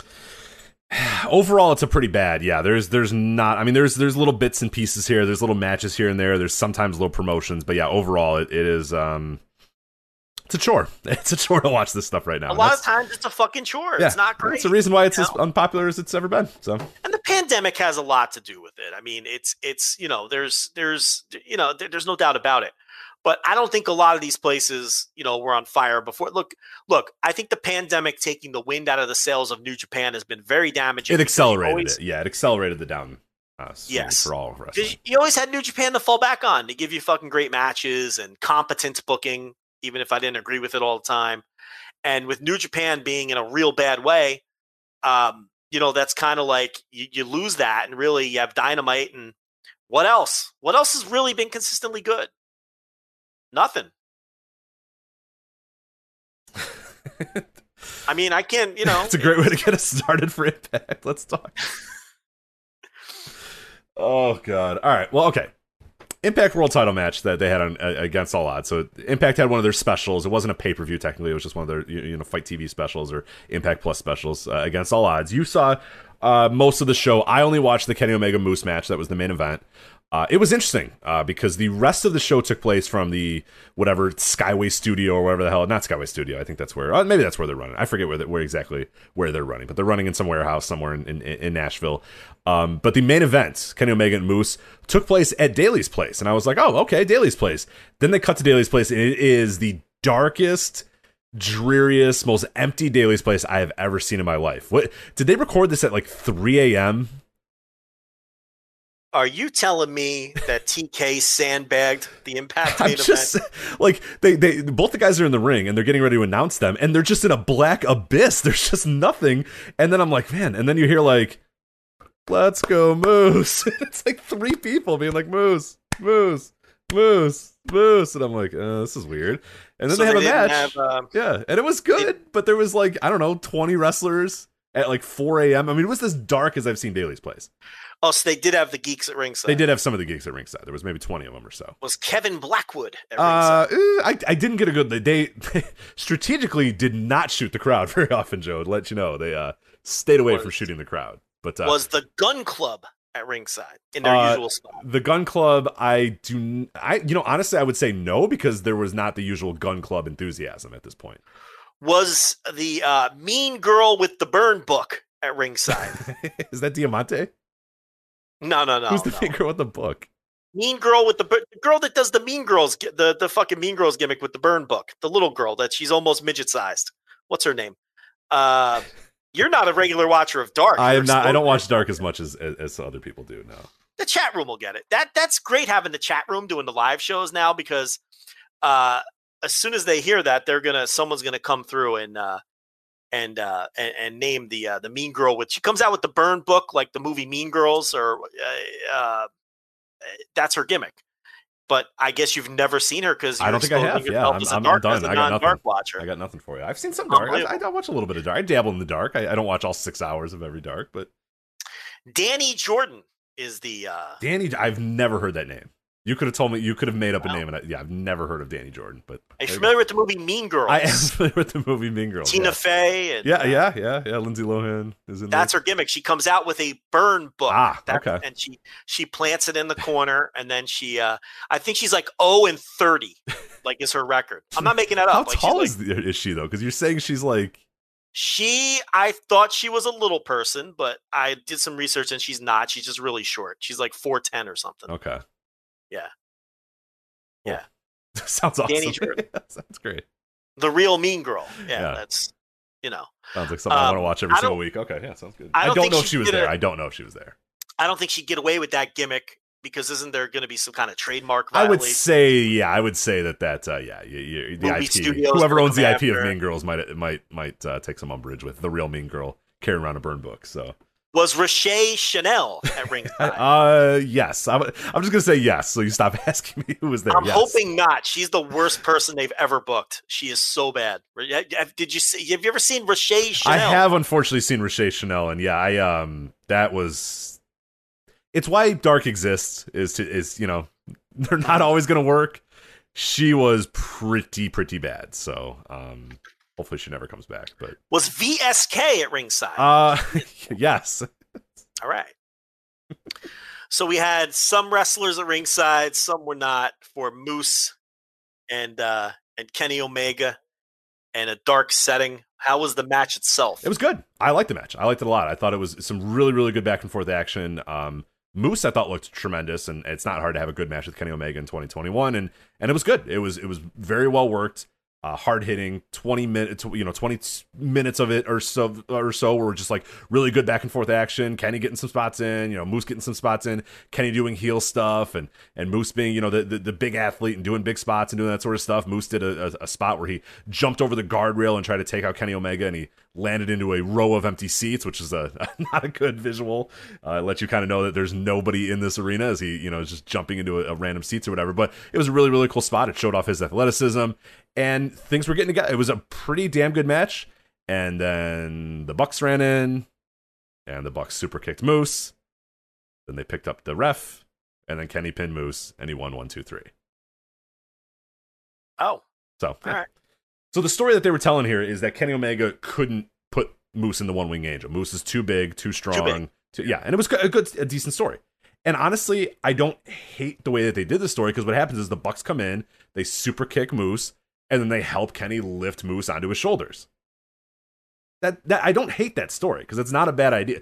It's a problem is we've seen a thousand run-ins and ten, you know what I mean? Like there, we've seen so much stuff with this, and and it just it, it made Moose kind of look. Eh, it kept him strong in a sense, but I don't know. I just didn't. I I I I'm I'm I'm conflicted because I like the way they did it, and I want to say in a vacuum it was a good finish, but I'm also just really fucking sick of guys running in, particularly the Bucks and and and and, and Kenny Omega matches. Guys running in, hitting stuff, pin, and then you know the, the ref gets awakened at the right time to count the one, two, three. We've done a lot of that in AEW. We've done a lot of that in Impact Wrestling, and I think they're overdoing it to a tremendous degree. So it sucks because this would have been a good time to do this type of finish, but it hurts because it, it you know they do it every single week.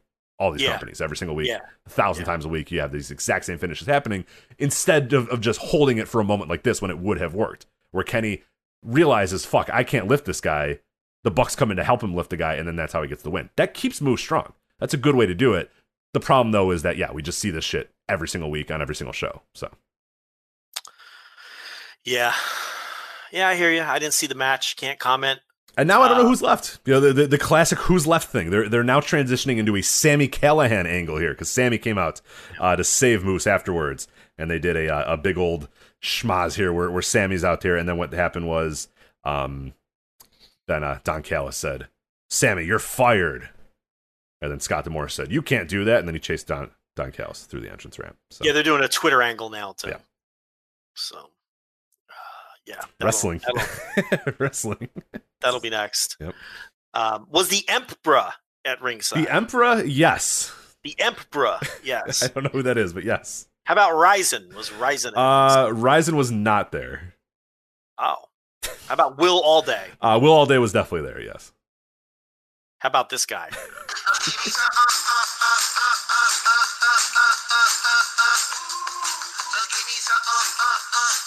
Rich, that's Tony Donati's music. Was Oh. Tony Donati? I, I don't know if he was or not. I don't know.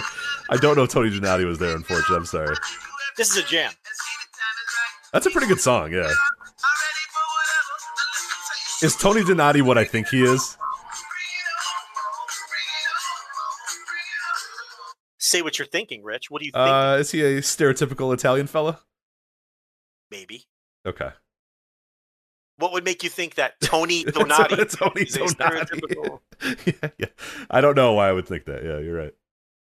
Now I'm gonna get. start watching Dark. You would be intimately familiar with I know. I, I I watched. I was I was watching Dark for a while. I have kind of fallen off on Dark. I need to get back into it. So You know who hasn't been on Dark in a while? Jersey Muscle. I miss Jersey Muscle. Shockingly rich, also stereotypical Italian. Jersey Muscle. Okay, yeah. Yes. Well, I don't want to say anymore because then uh, uh, uh Vinny Massaro is going to get in our mentions and get mad at me. So I don't. Uh, What about me? I don't like this Italian American discrimination that you perpetrate on this true. show. That's true. Okay? it means more coming from Vinny Massaro, a man who played a character where he just ate pizza all the time. you know what I mean? I just love it. Yeah. The irony is Yeah, thick. exactly. Yeah, I, I love it. I hope I, I know that he's in on the joke too, and it just make it just because it pops out of nowhere. I just look at our mentions, and all of a sudden I see you know the that's anti-Italian discrimination. Screenshot from Vinny Massaro, and I love it. Yeah. When his entire gimmick was, I eat slices yes, I am Italian. This is gimmick. Yes. he wore a uh, uh, the wife beater and The uh, stained wife the beater, and wife beater and just ate pizza all day. So. And literally ate slices of pizza. Which is a great gimmick if you can get great work if you can get it. So Right. Um you did so the rest of this show. I didn't see any of the. I can't do empty arena impact anymore. So I, I, can't really you- do empty arena anything anymore. I've I've I've really reached my my wits end with uh with with warehouse wrestling. But go on. I watched um Joe Doering versus Satoshi Kojima. Oh, that's And- right. That was on this show. Oh, I do need to watch that. Okay. Doering looked good. I mean, we were a little worried about Joe Doering, remember? Oh, he But, looked uh, horrible. Yeah, he looked horrible a few years ago. And, They looked good here. too. They had Yeah. a they had a good, hard hitting, intense match. The one thing that blew me away is I knew Doering was a bigger guy than Kojima. I didn't realize how much bigger. Joe Doering towered over Satoshi Kojima and was just as wide because Kojima's a thick guy. But he looked legitimately small next to Joe Doering. If Joe Doering walked into New Japan, I think he'd like be bigger than Okada. Like well, I he's think a he's isn't he legit like six four six five? you don't realize how big he is. Yeah, I think he's huge man. Yeah. He's an enormous man. And uh Dor- they put Doering over Kojima, which uh was a little I guess New Japan doesn't give a shit. Kojima's like 50. But um I was a little surprised by that, I guess. But uh they had a good little, you know, five, six minute match, whatever it was, hard hitting. Um and Doering won. The only other thing on the undercard, because we'll move on. I want to talk about W. Morrissey for a minute. Um, he's actually looked pretty good. Like I've been impressed. So he's got W- himself in tremendous shape, right? He is in tremendous shape, W. Morrissey, and It's a terrible name. Jesus Christ. it's an awful. this is the like- this is the former Big Cass, by the way. yeah, and I guess they couldn't just call him Morrissey because there might be some issues, You're right. Yeah, yeah. some confusion there. Um, I, I they could they weren't just going to call him William, I guess, or Bill. Can you just call a guy Bill. Bill? I like it more as I mean- Bill. I like Bill more than W. I- Morrissey. Well, look at it this way: one of the most badass wrestlers on the planet is is called Walter. So why can't you just call a guy Bill? Do it in all caps. yeah, right. Thing. Big Bill. right? He could just be Big Bill. Yeah. Right. But W. Dot Morrissey? Yes, what kind of name is that? W. Dot Morrissey. Um, but he's looked good. He's in tremendous shape. He looks great. Um, he's working to his size. And I know that sometimes is code for boring, but it's not. Like he's had good matches with Willie Mack. He wrestled Rich Swann on this show, and he's doing what he's asked, and he looks impressive. And if he keeps his head on straight and he stays on this path, this is a nice little redemption story, I think, both as a person and as a wrestler. Because he really hit the bottom of the barrel there for a while after he got cut. And um, he really looks like he has his shit together. So I did want to mention that too, but I don't really have any other thoughts about the undercard. And, and obviously, I didn't see the main event. There you go. I would definitely, I, I would recommend watching the main event because I think it's it, was one of Moose's best matches, and, and it's another kind of feather in, in, in Kenny's cap.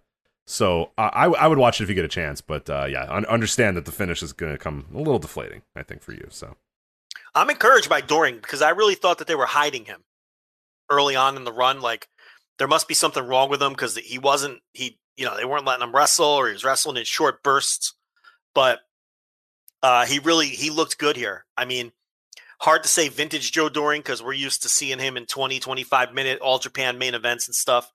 I don't know if he could do that, but he was in good shape here and he wrestled a good match against Kojima. I could tell you too that an impact on TV they were doing the Jake something Rohit Raju feud, which is also was happening in a- AAW yeah, at the same yeah, yeah, yeah. And you know they're not given a ton of time, and it's a prelim feud and all that. But, but, um, you know th- their work in both promotions at the same time has been has been pretty good. They got. They have So- an Impact's got a sneaky good roster right now. They really do, and I think whenever they're ready to, to move on from Kenny and, and, and have somebody beat Kenny, uh, there's a lot that can open up in this in this card. Because yeah, if, if Doering can go, and you add Doering to Sami, I I don't really care about Sami Callihan one way or another, but he's fine. You know what I mean? It's okay. Yeah. You know, you got Callihan, you got Doering, you have.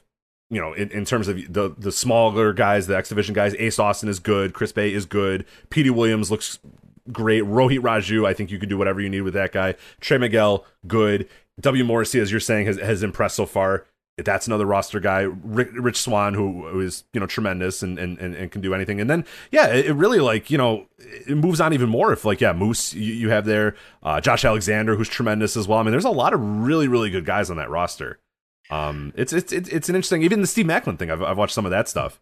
Uh, and he he seems like a, a, a guy to you know keep an eye on at least in that roster. So I'm interested. Got to get it in front of fans though. Yeah. Gotta- oh, the warehouse thing has got to stop. We're we're done. So tired of it. It's just yeah, got to get it in front of fans. But All right, now let's move on to uh, well, we'll we'll, we'll hit, hit this guy real quick, and then we'll talk uh, uh, AAW uh, as well because I watched the uh, Crush and Destroy show from uh, from this past weekend. Uh, ACH announces his retirement. Uh, he says on Instagram, "quote No need for dramatic or emotional wordplay. As of today, I will officially step away from professional wrestling. Thank you all for the love." And support. Uh, ACH obviously has not appeared in, in New Japan or MLW for quite a while. Uh, his last match, if this is indeed his last match, uh, ironically, I attended live. It was against Davey Vega at AAW a few months back. So there you go. one of his best friends in real life. How Yeah. was the match? Mhm. Probably drove together. Probably drove up to the show together. So uh, there you go. So I don't know if that was his retirement. I don't know if this is it for ACH. I don't know what's going on, but Joe, what do you make of it? Well, I haven't talked to anybody. Um, do have some mutual friends, but I haven't really talked to anyone about it. But so this is just my personal opinion. But I put it in the same category as Lio Rush and Kylie Rae. I don't buy for one second that he's wrestled his last match. Yeah, I'm with you. He'll be back. it's pro wrestling. This, you know, he and again, I put him in the same category of the you know same conversation we had last week. He may really believe that he's never going to wrestle again. I don't doubt that. I don't think he's attention seeking.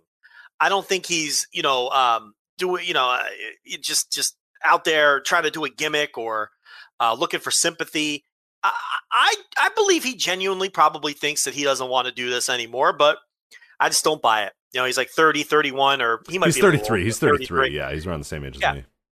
But still, prime of his career, prime of his life, and um, you know, it's it's what he's great at, and it's hard to stay away. I'm gonna say the same things I said when I talked about Lio Rush. It's hard to stay away from something when it's what you are great at, and he is gr- a great pro wrestler. Right, and something that you can immediately make money on. You know what I mean? Yes. All you have to do is say, "Hey, I'm open for business," and he's going to make you know X amount of A dollars in, of in, in in one weekend because it's. I don't know what he's doing. Yeah, I mean, he. I don't know what he's doing. Maybe he's happier right now, punching the, the time clock somewhere, and good for him if he is. But there might come a day where he's tired of punching that clock, and he can think to himself, "You know what? I can work weekends, make as much as I'm making now. Maybe get the itch to go back to Japan. Maybe you know promoters send out some feelers."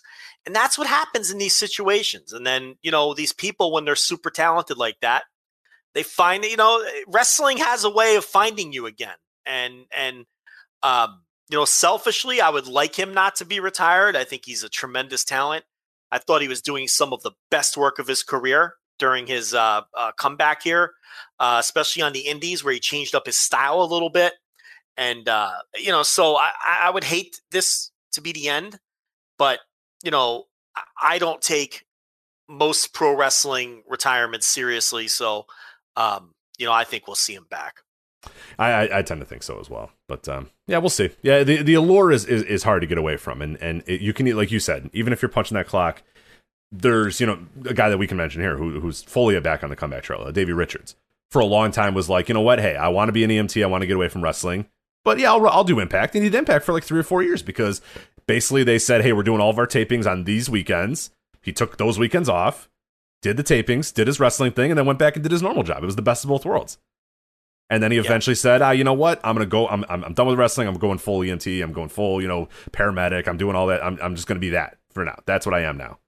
That lasted what two years, two full Yeah. years, two and a half full years. Now he's a fucking Yeah. wrestler again because it's it's like you know, because he's great at it and he loves it. yeah, it's it's it's hard. Yeah, and and maybe ACH doesn't love it anymore. I mean, that that's very possible for him. Very possible. for him. Very I mean, he, possible. given what he's gone through, I absolutely get that this man doesn't love it anymore. But I think when you're so good at something and and, and you're still pretty young, um, I don't know. Hopefully, I mean, hopefully he's cool in his normal life and he can just say, "Fuck it, I don't need wrestling anymore," and we never see him in again. But yeah, like you said, selfishly, I do hope that he gets that itch and, and comes back because I, I like watching him wrestle and he's tremendous. So Speaking of Davey Richards, I knew someone was going to book Davey Richards versus Jordan Oliver. I fucking knew it.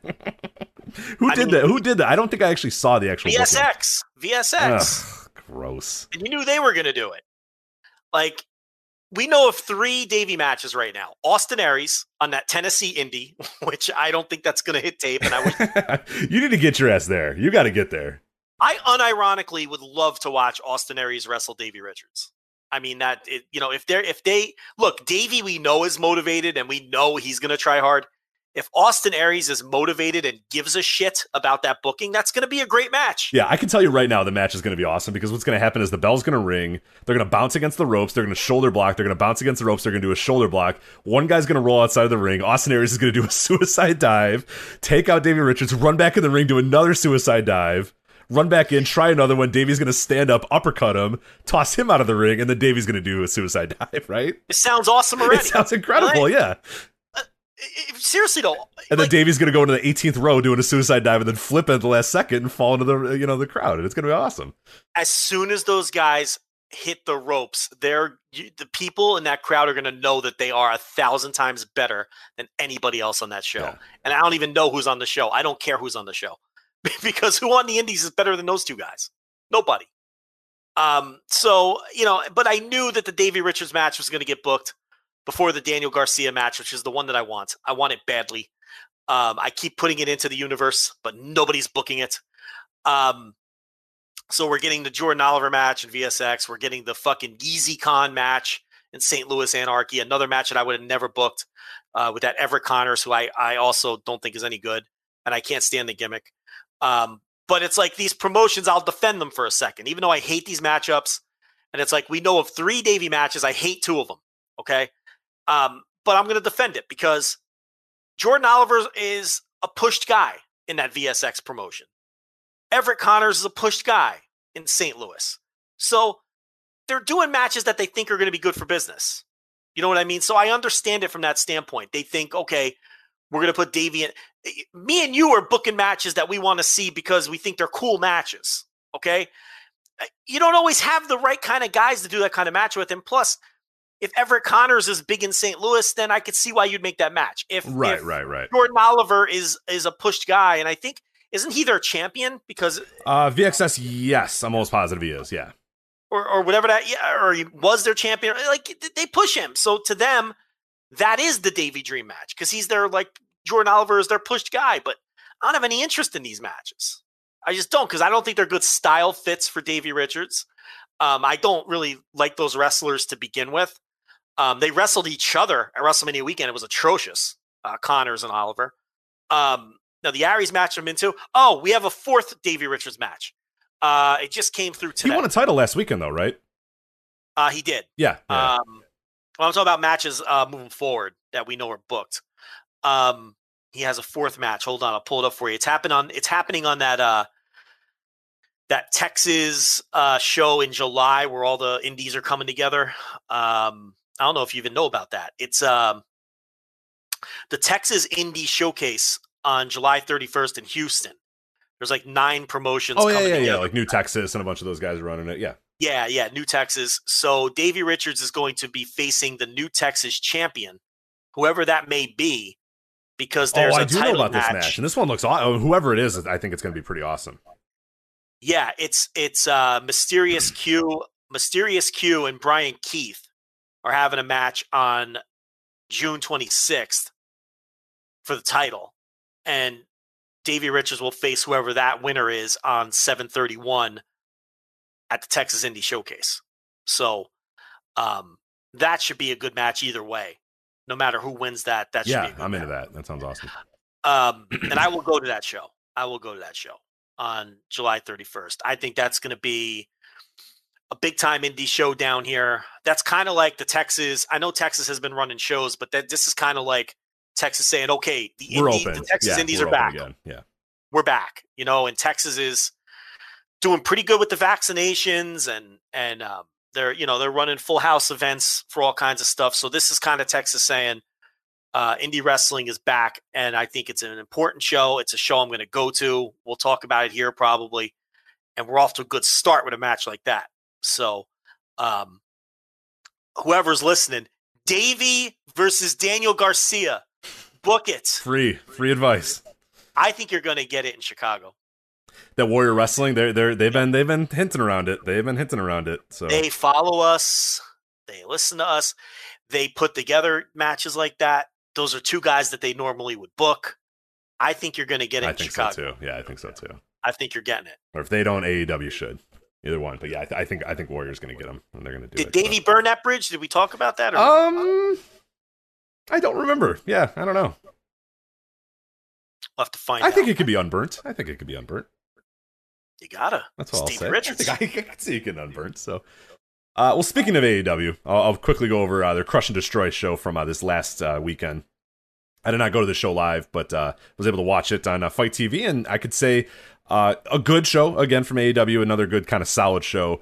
Uh, nothing of that like super super stands out. They're just like a very well booked promotion at this point. Like everything makes sense. Everybody's got a, a purpose and a reason, and and everyone's kind of moving up in a certain ladder, and there's a hierarchy and all that stuff that kind of works out pretty well.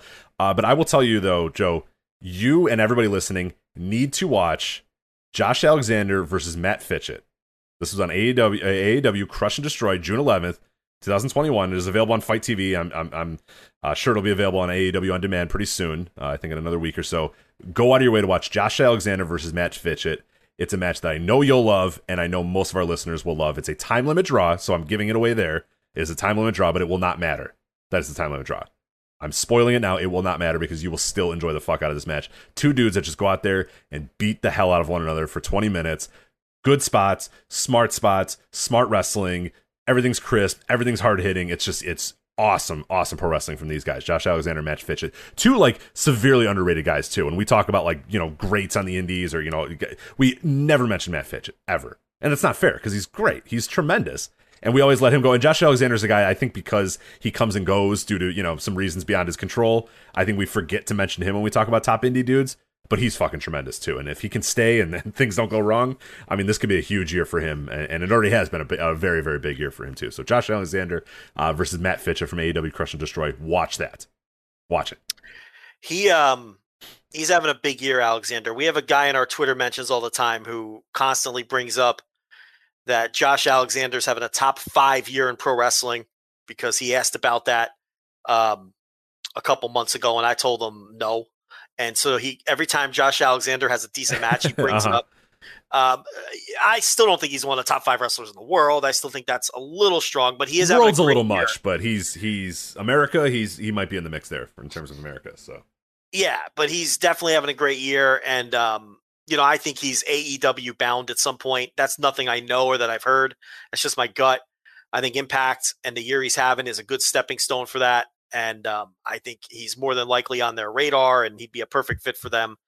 And um, it, yeah, he's he's really having a fantastic year and deserves all of the uh, the praise that he's getting.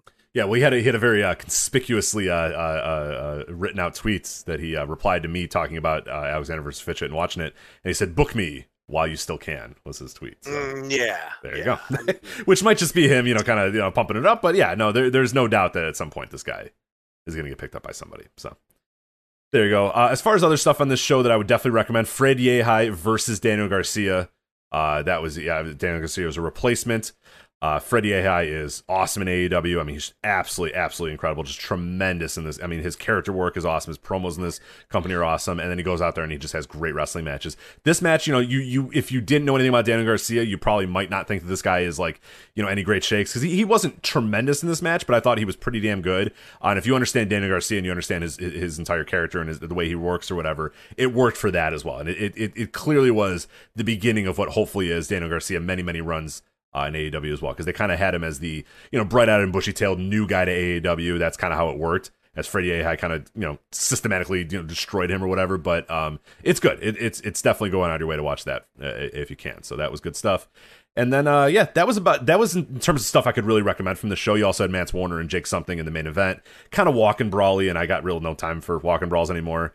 Uh, you had an AAW tag team title match. It was Infamy versus the Second Gear Crew uh, one called Manders and Matthew Justice. These guys had a match at the last AAW show that I went to, and this was almost exactly the same, where they're just brawling outside and stuff. And I, I, again, I don't need any more walking brawls, but they did it pretty well. Uh, it wasn't terrible, but uh, yeah, Allysin Kay versus Allie Katch was uh, was was decent. Uh, Kris Statlander versus Hyan was decent. Uh, and then just some other kind of story matches throughout the, the show as well. But but definitely a well worth your watch. Real good indie wrestling, well booked, well produced you know, not much more you can say about AAW right now. So, how did AJZ look? Uh, AJZ, he looked okay. He, uh, it was more of a they, they were mostly promoting Shaft in this one. It was mostly yeah, just Shaft kind of beating him down. big push. Yeah. It went Shaft- longer than you would think. It went about nine minutes, so it was a little bit of back and forth where AJZ got a few like hope spots, but it was mostly Shaft just kind of very slowly, you know, destroying his prey uh, more than anything. Well, Shaft should be beating that guy at this point. Um, so I don't have any problem with the result. I was just curious how AJZ looked. He's looked uh, he had a match against, I want to say, it was either, I think it was Clark Connors on New Japan Strong. Either Connors or Coughlin. I think it was Connors. It was Connors. And uh, he looked excellent in that match. But Shaft is a guy they're pushing. He beat Calvin Tankman on a live. Um, he won a squash against somebody on uh, on a live a few weeks before that. So I think they're doing like the undefeated gimmick with Shaft. Mm-hmm, mm-hmm. He beat uh, well, at that show that I went to, he just came out and beat both guys and stacked them up and pinned them and stuff. So yeah, they're they're clearly doing something. Take with prisoners, right? Take yeah, no yeah, yeah. And they got they have a lot of big dudes in AAW right now. It's very interesting. They they they have found some pipeline of like large men because there's just a bunch of dude. So it's cool. You have like your you have your high flyer guys. You have your guys that are are you know pretty decent and, and can you know can can bounce around the ring and do all that sort of stuff. But they also have a, a real big a good stable. They got you know that the the big dude, fucking Russ Jones just a monster of a man, Russ Jones. He's out Love there. You the got Russ Jones. Love, love the Russ Jones. Jones. Yeah, you got Shaft who's doing kind of a similar thing. They got a bunch of big Yeah. dudes, which is, is interesting. I like it. Yeah, yeah, yeah, for sure. There's there's a the the roster is very very much varied right now in AAW. Yeah. they've got a lot of different things. They've got They're trying out a lot of things right now. There, there, there's They a are. bunch of dudes that are coming that you've never seen before that you're seeing for the first time. Yeah. That, yeah, and, and that's cool. That that makes it fun and exciting because you're kind of watching their growth. And the cool thing about AAW is you know, oh, well, this is going to matter. Like what's going on right now with this guy, this matters. This is part of the story, so it, it makes it even that much more interesting. Yeah. All right, then our final topic here, which we will not get into too much because uh, we have a little bit of a plug-a-rooski to do here, but Utami Hayashishita versus Syuri. Syuri, I think is how you pronounce it. Someone's going to pr- correct, uh, correct me, I'm sure. From Stardom. Uh, this match has gotten a ton of publicity, Joe. We've had a review on our website. They gave it high marks. It was Alex that did it. We had Scott Edwards that did an entire piece about this. Dave Meltzer put it over. Bryan Alvarez put it over. It has gotten a ton of buzz over the last week. This Utami versus Syuri match from Stardom. Uh, match guide rating right now 9.55 uh, is for the World of Stardom uh, title match. Utami coming into the match with the title. Um, Joe, you have now seen this match, Yes, but you're not going to review it on this episode, are you? I will not comment on the match publicly. Patreon.com slash Voices of Wrestling. Look at you. Look at you. Um, ten dollar tier. I already wrote the review. It's going to be in my next batch of um of uh of of five match reviews. I do match reviews in batches of five. Uh, I wrote uh f- nearly 400 words on it. Uh, the other matches that will be in that review are Filthy Tom Lawler versus Chris Dickinson for the New Japan Strong Openweight title from a few weeks ago, and the uh, TJP versus Kevin Knight New Japan Strong match from two weeks ago, and uh, also this match from Stardom, and then two other matches to be determined. There'll be the next batch of reviews, but I'm not going to comment on it publicly. Uh, I wrote an extensive review. Um, it's getting incredible praise everywhere. Ma- uh, cage match is at 9.55. Um, grapple earlier today was at 4.63. Uh, Rich Kraetsch, what did you give this match? Yeah, I uh, so I was four and a half on it. Uh, I saw a lot of fives. I can't go five all the way. I didn't think it was that that good. I didn't think it was five star good, but it's fucking tremendous. I, I thought I thought it was really really good stuff. Um, you know, there's a lot of matches that get recommended to us. There's a lot of Joshi matches that get recommended to us, and we watch. I watch more than people think of them. I just I always feel bad because people are like, "Oh, Rich, you're gonna love this match," and I watch it, and I don't think it's very good, and then I decide ah, I don't really want to come on here and just just publicly bury this match and say. But there's a few that I'll watch here and there, and there's a few that I've enjoyed, and this was one. This is probably the the, the modern Joshi match that I've enjoyed the most of any I've seen in the last few years. I mean, I thought this was really hard hitting, really good work. I thought the story of the, the you know the time limit draw you know, leading into the extension of the match into the double TKO. It goes 43 minutes as well. I mean, it's just and it never stops going. It's just boom, boom, boom, hard hit, hard hit, hard hit. Like just a really believable fight as well. And you get that with Syuri, who, who's a former uh, like UFC fighter, like a, legit UFC fighter, like an, a legit MMA fighter. Uh, and Utami can, can can can go as well. So uh, I like that it was way more hard hitting than I anticipated. Uh, and, and I thought they did a tremendous job filling the first part of the match, filling up to the, the, the, time limit draw, and then filling the last half of the match, which just really, really good. You know, limb work, really strong work. You know, violent at times, but but but still, you know, graceful enough without you know in that violence. So I thought it was tremendous. Like it, it it's it's cool to see a match like this get as much publicity as it is.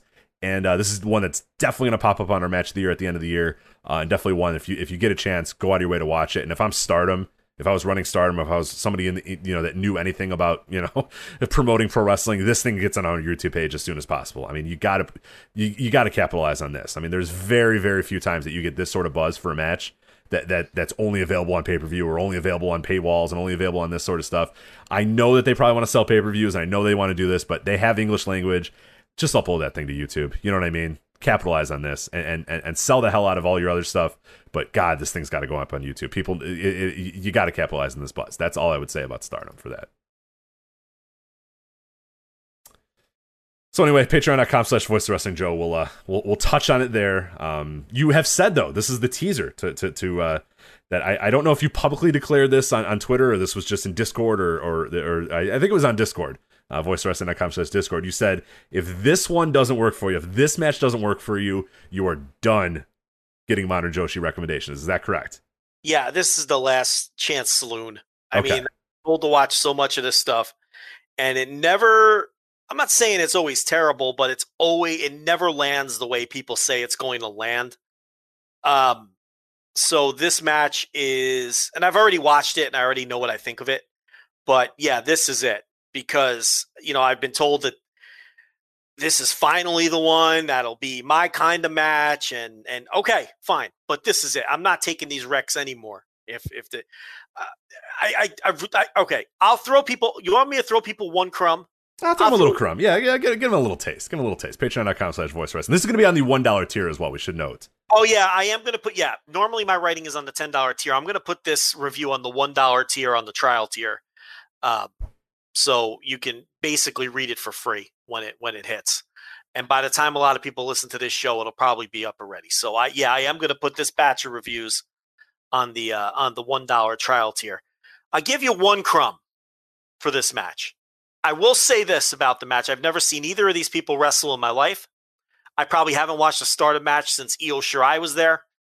Um, so I came in completely blind, and this is going to sound like a weird comment, but as soon as they locked up, I knew within the first 15 seconds of the match that I liked both of these wrestlers more than any Joshi wrestler that has ever appeared in AEW. Interesting. Interesting. How's that for a number? Yeah, I like it. That's that's now, I, I see I, I I get what you're putting down there for sure. I understand yeah, what you're saying. As there. soon as they locked up, I was like, okay, this is not Riho. Right. Now, does that mean I like the match? You got to read and find out. Right. That's know. that's one minute in. So that's you know 13 seconds in. Joe's in. Is he in for another 42 minutes and 35 seconds?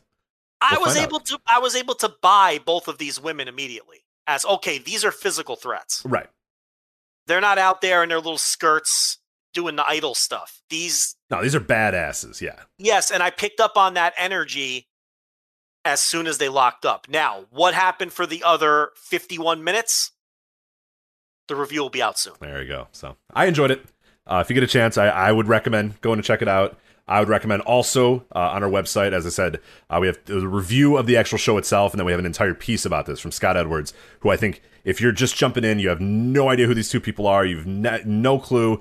I think Scott does a tremendous job of, of, of laying down the groundwork of of why you should care about this one, why you should care about this woman, why you should care about this match, and then what actually happened in the match and what kind of comes from the match as well. So if you're if you're just diving in and you say, hey, this sounds kind of interesting, I want to check it out, I cannot recommend enough going in and reading that thing on voiceswrestling.com from Scott Edwards. It gives you all the background, all the reasons why you should care about the match, and then you can actually watch the match itself. So you can watch it and then you can decide whether you're like me or whether you're like Joe or whether you're like anybody else in the world. But a lot of people really, really love this match. We'll see what Joe thinks when, it's, uh, when it comes out. Patreon.com slash voice wrestling. $1 uh, tier for that one. But I enjoyed it. Scott enjoyed it. The cage match inmates have enjoyed it. Grapple has enjoyed it. So uh, we'll, we'll see. The, the big question here, and this will be the final the final straw for Joe if this match doesn't deliver. So there you go. Patreon.com slash voices of wrestling. Also, I should mention patreon.com slash voices of wrestling, the beginning of the Slammiversary synopsis. I'm going through each and every Slammiversary main event. I just got done with Slammiversary 2005. That episode is out. That match is awesome.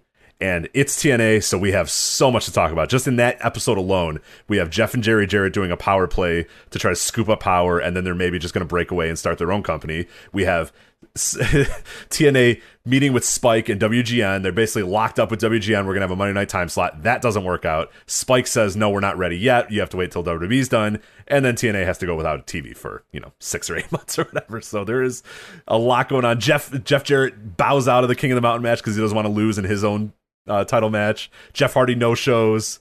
It's just incredible. So yeah, just it's TNA. There'll be a lot to talk about, and we'll talk about the matches as well. A lot of stuff that I've never seen before.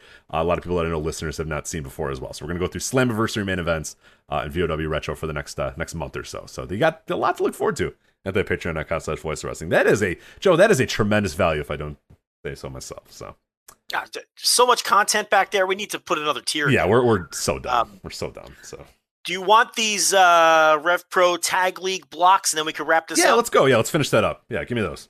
We got a couple minutes, right? Or Yeah. we did? we Uh, we're we, got like yeah, we got a minute. We got a minute or two. Go ahead. I'll just give it a block. So uh, two blocks, uh, four teams each for this Rev Pro. They're calling it the Great British Tag League. Okay, this is going to happen in front of crowds. So they're going to spread these matches out. Oh, so we, we are uh, in front of crowds. Back at back Rev Pro. Is back in front of Okay. crowds. At first, it's going to be socially distanced, kind of like early American indie wrestling when it first came back, where it was socially distanced and all that. And, and then, as the you know, they're just going to go with where where the laws take them as far as w- how many people they could let in and whatnot. But these will all be in front of uh, paying fans. Here's your A block: Connor Mills and uh, Michael Oku, Lykos, Lykos, and Lykos Two. Ethan Allen and Luke Jacobs. These are two of the new guys that Progress are pushing as well. Okay, I was gonna say I have no idea who these guys are. So I can tell you that they are technically sound but have zero charisma. okay, They are young. They don't know how to carry themselves in the ring yet. They don't have any charisma, but they can they can wrestle. They're just technically sound young guys who don't uh, have any kind of crowd connection or anything like that yet. And then the final team is uh, Robbie K and Dean Allmark. That is your A block. Over in the B block, we've got the Legion team led by Lord Gideon Grey of Screwface Ahmed and Lucian Phillips. And then we've got uh, Joel Redman and Charlie Sterling, Chuck Mambo and TK Cooper, okay, ooh, okay. and my favorite team in the field, JJ Gale and Callum Newman. Oh, that's a good little team. Looking forward to, to that team. Yeah, that's a good team. Yeah, none of, none of those really light me on. Uh, uh, you know, none, none of them really light me up. But that's uh, that JJ Gallum. Um, that that that one's good. That's a good ass team right there. Yeah, Galen Newman. I mean, you know, I would I, I would like to see their match against Redman and Sterling for sure. Um, Mambo doesn't do a ton for me, but I'm looking forward to TK Cooper getting back in the mix. And uh, the A block's not bad with Mills and Oku and the Lykos guys. The, uh, the the the progress team of Allen and Jacobs. I'm calling them the progress team because that's what they've been wrestling lately. You'll see what I mean about them. They're a little dry, but there's something there with them. And I think Robbie K and Dean Allmark are a solid team too. So little uh, tag league action for Rev Pro. We had a minute or two to go. So yeah, yeah, they, they've been good. They've been good over the last year, so I'll definitely check that out. So I, I, I've fallen off from them because what have they even been doing over the last few months? I have not. They just been wrapping up the tape shows. Okay, That's all. So um, I'm a couple behind. We were keeping up, but then we fell behind, so we stopped on the show talking about them. And I'm still a couple behind, but I'm gonna knock those out hopefully in the next week or so. to get ready for this, yeah, I'll, I'll probably do the same as well. So maybe we can we can catch up on Rev Pro and talk about them in a few a few weeks here. N- so. Nothing from Ospreay yet in terms of what he's gonna do about uh, the title and whatnot. So no word from him yet. I think they said the first live show he's gonna make a statement. So he'll be there with the belt and make a statement in terms of you know what he's going to do as far as you know whether he's going to vacate the title or you know whatever's going to happen with that. So there you go. That's Rev Pro. And that is the Voices Wrestling flagship podcast. So again, patreon.com slash voices wrestling, Slammiversary synopsis, Joe's review of Utami versus Syuri, $1 tier. Uh, Thursday tier reviews coming back very soon once they finally go back to Wednesdays and stop running these shows on Fridays. But plenty of other stuff going on uh, at patreon.com slash voices of wrestling. All of our content available at the $10 tier. $5 tier gets you bonus audio. $1 tier gets you some of those, uh, some a little sampling, a little taste, and it gives you the written reviews uh, this week as well. So plenty of other stuff. It actually gets you the first episode of the Slammiversary synopsis. So if you get $1 tier, man, you're getting two, you're getting an hour of my audio and your reviews. For a dollar? What are we doing? That's dumb. I'm gonna I'm gonna switch that. No, never mind. Anyway, that's it for us. So at Voices Wrestling on Twitter, voicesofwrestling.com slash Discord. Of course, want to thank our sponsor, Manscaped, manscaped.com. Promo code voice, uh, sorry, promo code flagship, sorry, gets you uh, 20% off plus free shipping. So that's it for us. So for Joe Lanza, I'm Rich Kraetsch. We'll talk to you next time on the Voice of Wrestling flagship.